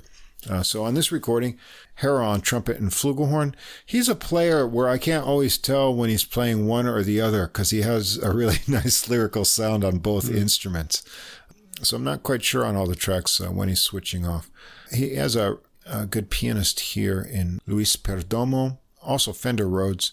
Uh, his long associated bass sideman, uh, Ogona Okegwo, who we've heard on the podcast before, a really solid bass player, and Adam Cruz on drums. Can I ask you, is this the first time we're hearing him on this podcast, Tom Harrell? Yes. Wow. Yeah. I'm surprised it took so long. Yeah. Waiting for a release. As I said, he's been through a lot of uh, challenges uh, recently. I knew as soon as his next album came out, I was going to want to talk about it. Right, of course. You have to uh, put your big boy pants on to talk about Tom Harrell tunes, and uh, he doesn't disappoint with jumping out with this first one. Uh, it's called Evorg, E V O O R G. Now, this is a very interesting composition. I call it Rhythm Changes Sandwich on Modal Bread.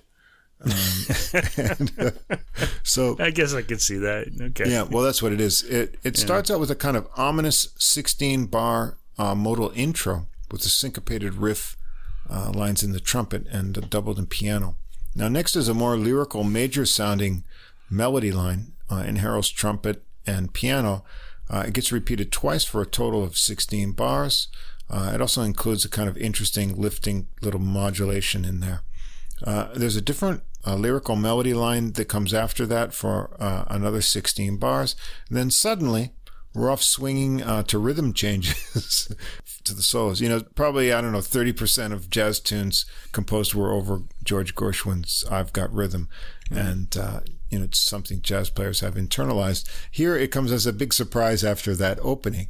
Uh, but uh, here you're going to get a taste, if you don't know, of Harrell's effortless swinging style through three choruses of solo uh, with his always forward-thinking melodic ideas and lyrical style.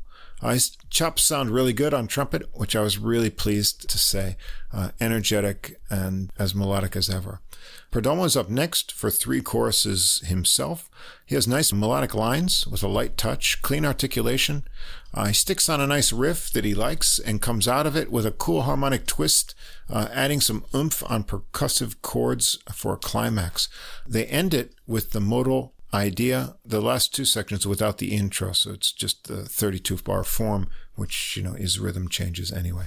Uh, so it's kind of this little sandwich in there, and uh, interesting. Yeah, I sh- we we should mention that Evorg is is groove spelled groove backwards. backwards, right? Yeah. yeah, that's the title of the song, of the track. Mm. I wonder if that has anything to do with what happens in the music, like if something is backwards in the music somewhere. I don't know. I wonder. Yeah. Well, we're going to have to know. listen to it a million more times to figure that yeah, you out. You got to listen to Tom Harrell reco- uh, compositions yeah. a lot to figure out what's going on. Um, yeah. And I only got a couple times on this one.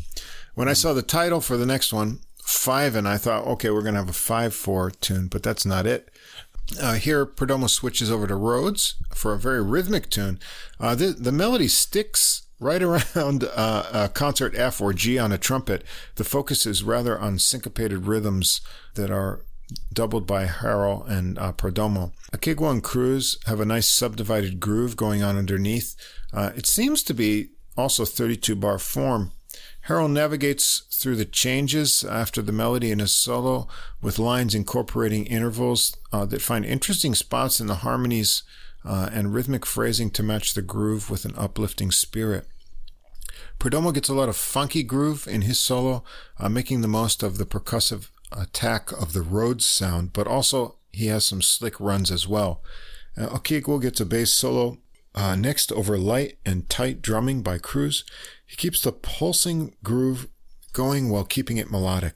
Uh, they take it once more through a rendition of the F-centered melody with a little pause for drums uh, before the emphatic last note. Track three, Oak Tree, as I think I alluded to, but of course all these are mm. Harrell's original compositions on here.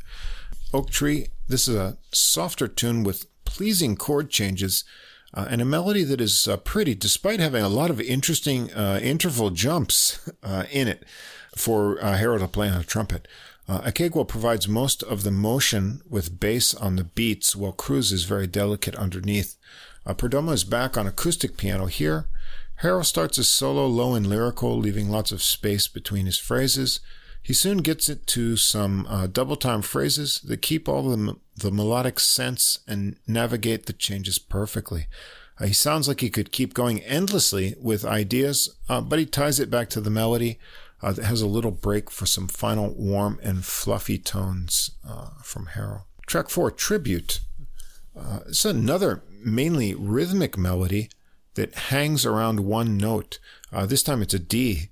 Uh, it has Perdomo working the rhythm on Rhodes uh, together with Harrell. In the solo section, the groove gets a little more samba push to it, Uh, Harrell's fluid with lyrical and uh, beautifully played solo. There's a catchy little turnaround uh, where they break up the feel in the progression with chords evenly on the beat. Uh, so you always look forward to that coming. Uh, Perdomo has a nice Rhodes solo with fleet lines hinting at uh, a phrase from Girl from Ipanema, but with a little altered harmonic feel. Uh, and they finish it with a shortened form of the melody. Track five, our second Japan connection uh, of the yeah. evening, Zato Ichi, who is a uh, fictional character uh, from a long-running series of Japanese uh, films, as well as a television series uh, that are kind of uh, from the Edo era time period. It's kind of like... Uh, He's a he's a blind sword master. Blind sword master uh, from and he's also a masseuse. Yeah, and a masseuse from the pen of uh, Kan Shimozawa, mm. and uh, I think uh, Beat Takeshi also had a takeoff uh, on this uh, later too. He did. There there is a famous set of movies that went on forever with this one. Yeah. One actor. Yeah, who had like yeah. kind of. I think he had some interesting uh, legal things that he was caught doing too. So. Uh, anyway, as one does. That's the title for here.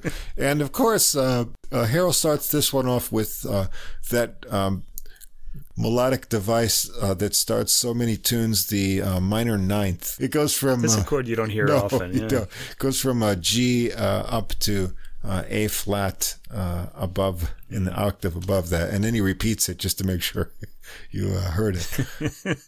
So you get that interval. It's repeated. Uh, and then... sort of goes to this next uh, idea that's an evenly phrased continuous melody line in trumpet, piano, uh, and bass that unfolds. Piano and bass continue uh, the pulse, while Harrell surprisingly overdubs two solo lines here, pushing your buttons with some dissonance and weaving lines. Yeah, I was kind of wondering about this because I heard the two yeah. trumpets. I was like, uh, you know, is there somebody else on this recording? But no, no, and it's that, actually him. Yeah, huh? he, and that shows up... Mm. Uh, later on too. Uh, but yeah. uh, Cruz mixes it up underneath with tight uh, snare drumming. Uh, the pulse fades away for a bit and it gets a kind of amorphous with uh, bass and piano picking up on some of the melodic figures from before into the freeform section. Uh, Perdomo develops some escalating runs around the harmonic ideas. Then Cruz takes over on drums, uh, showing off uh, his tight tom work. Okegwo brings the pulse back for the others to join in on uh, the line again for another jaunt uh, to the end. So a little bit uh, out there, one, especially those opening intervals. Mm-hmm. Um, I wonder what the inspiration from uh, the title yeah, Zato Ichi is, but uh, yeah. kind of cool. Uh, track six, Sun Up. Perdomo starts this one out e- with evenly spaced Rhodes chords, and Harrell comes in with a yearning melody line on top. Uh, I love the simple change to minor and then back. It really hooks you into the melody. And then it sort of transforms into a reggae feel a bit here hmm. with Okegwo's bass and Perdomo's evolving rhythmic chord feel after a minute.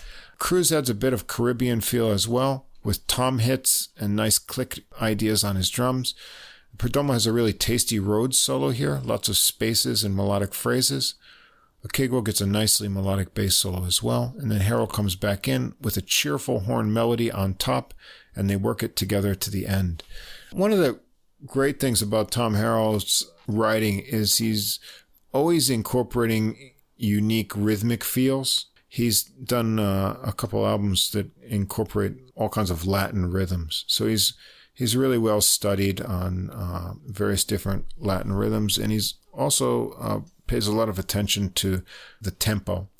So it's not just fast and slow, but, you know, gradations between you know, different kinds of feels, and the, the tempos he chooses are all really important to carry off the feel of the tunes. Track seven is uh, called Improv. Uh, this one's got a boppy melody uh, from Harrell, kind of modulating lines, uh, and stop time in the rhythm section highlights that kind of bop feel to it. Perdomo's up first for a swinging solo on acoustic piano. There's some speedy runs and figures that dazzle, but his left hand is always tight underneath. Uh, Harrell has a bopping and melodic solo as well.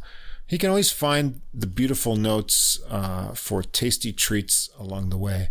Uh, I think that's what he kind of... Uh, If you listen to his early playing, and you know even into his mature playing, you can hear uh, Chet Baker and Clifford Brown kind of influences. And uh, Chet Baker was a player who would always find the beautiful notes through any difficult chord progression, and Tom Harrell can do that as well. Here he uh, even overdubs some uh, backing trumpet lines uh, behind his solo uh, to push it along. Okegwo follows with a bouncy bass solo. They take it through the melody again with a final flourish from Cruz on drums. Track eight, Shadows. Uh, this one's got a bossa feel with interesting chord movement and a lyrical melody from Harrell. I like how the piano breaks into triplets over the final section of the melody. Uh, Harrell plays a solo with interesting phrasing. I'm pretty sure he's on flugelhorn here because the tone is super rich. There's some closely harmonized backing horn lines uh, added by Harrell as well, too. Perdomo follows with wave-like phrasing in his solo, but precise rhythmic articulation, some great triplet lines. Uh, they go through the melody once again with a few pauses, uh, creating anticipation right at the end. Then we've got track nine, Archaeopteryx. Uh, this is an interesting, easily swinging melody uh, worked by trumpet, bass, and piano together. Uh, Harrell has two trumpet parts recorded together uh, here on this as well. Uh, as it progresses, Okegwo breaks into rhythmic bass figures and answering figures between the lines from the bass and piano and drums. They sort of alternate uh, with answering phrases. Perdomo gets the first solo over Okegwo's walking bass line. He gets some great racing lines and rhythmic figure ideas on acoustic piano here. Harrell builds off some triplet ideas, uh, riffs into double-time runs.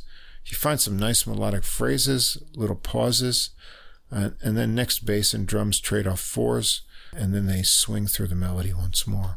Track ten is called Robot Etude. Indeed, a robotic melody line of even eighth notes in trumpet, bass, and piano starts out, and Cruz mixes it up underneath and between the phrases. Uh, it breaks into some dense piano chords and a new section.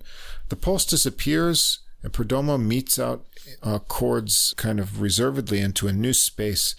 Okegwo uh, and Cruz come back to add a new Latin feel. Perdomo works through the thick harmonic landscape uh, with some very cool modal improvisations uh, and finishes with some chiming right-hand notes. Okegwo then takes a solo on bass, with Perdomo marking out the harmonies lightly underneath. Uh, Cruz is in there with light cymbals. Okegwo keeps a rhythmic pulse going through uh, his melodies. Finally, Harrell comes in next with some modal improvisations over these now alternating chords. Uh, it sounds like it's focusing around a double harmonic major scale-based ideas. Uh, you can hear that Uh, flat second and sixth uh, in there. This is a very cool scale, sometimes called like a gypsy scale. It doesn't work well over any kind of Western cadences, so uh, it kind of seems to fit best between these kind of alternating modal chords. And uh, Harrell just continues this on to the end, uh, finishing with some soft intervals. Kind of interesting harmonic piece with robotics uh, there. We're going to finish up with uh, Love Tide. Uh, and this has got kind of a samba feel with a lot of forward motion, both in the rhythm and in the tumbling melodic figures uh, that Harrell's written into the melody. Uh, Cruz keeps it really floating with light and tight drumming, and Okegwo has tight forward pushing bass figures. Uh, Harrell just breezes over the beat in his solo, uh, lyrical but snappily rhythmic phrases. And then Perdomo has a lot of rhythmic excitement uh, in his piano solo, both hands doing interesting things, uh, adding punchy two-handed chord figures as well. Keeps the chord punches flying with some gaps for Cruz to do some tasty drumming around the kit, and then they come back to the melody for another run-through, and Harrell has some uh, more free-floating time with joyful improvisations at the end, more melodic ideas, a little nod to uh, Charlie Parker in there as well. And Cruz closes it out with uh, some final drum flashes. So another challenging and interesting but enjoyable uh, set of compositions from Tom Harrell.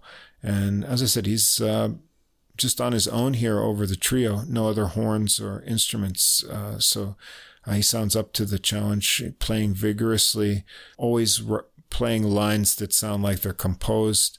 uh, dismantling and finding interesting trajectories through all of the chord changes and challenging harmonic ideas that he's composed, always with a lot of uh, lyricism.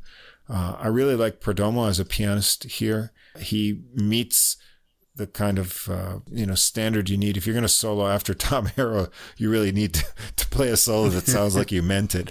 Uh, and he does that.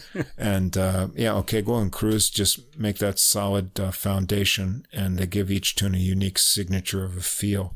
And yeah, it's a good release, and I'm I'm really glad to see uh, Tom Harrell's back uh, with a new recording that sounds really confident and creative as always. Yeah, I was happy to hear it too. I wrote that it's an album for the sophisticated, and that's us, mm. isn't it? So we are adult we'll music, are we not? This.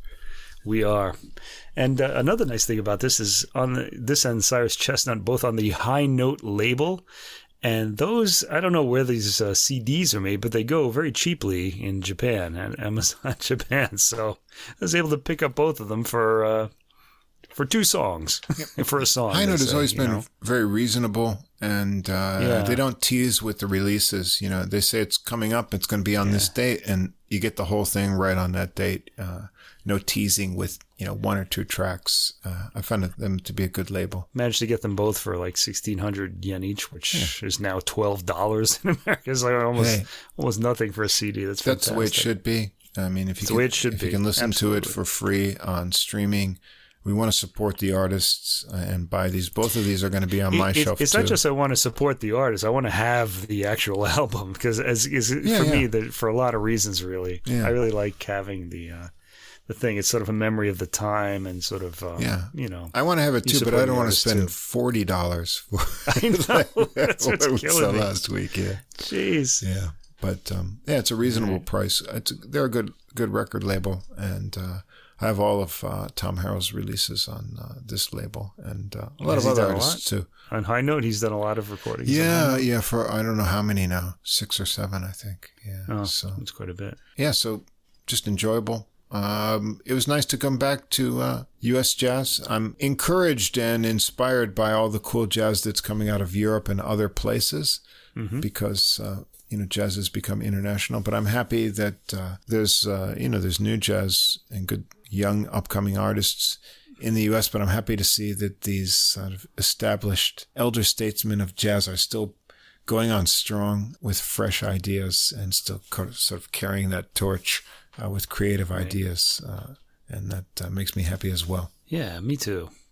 We got to do more American jazz. Uh, you know, um, there's going to be a bit more this year, I think. So, at least with the Charles Lloyd recordings, I think we should kind of go into those too. I really love him. Yeah, we've you know, got so those two more to uh, look forward to. Anyway, I wonder who the other. I think he hinted that uh, it'll be uh, with different different other players. So, I, I mean, as much yeah, as I could cool. listen to endlessly know, right? with him with Bill Frisell.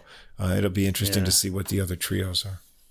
And I think Bill Frisell and Thomas Morgan made a few duo recordings mm. too. I think I think it was Bill Frisell, but yeah, they did two really famous ones, so they're really good together as well. It's, you know, that was a, that was a, that was a pretty. All three of these were really just magical. I really liked all three. Yeah, right, and yeah. Uh, in the classical area area era. area I like the the Wranitzky was the the one to have really.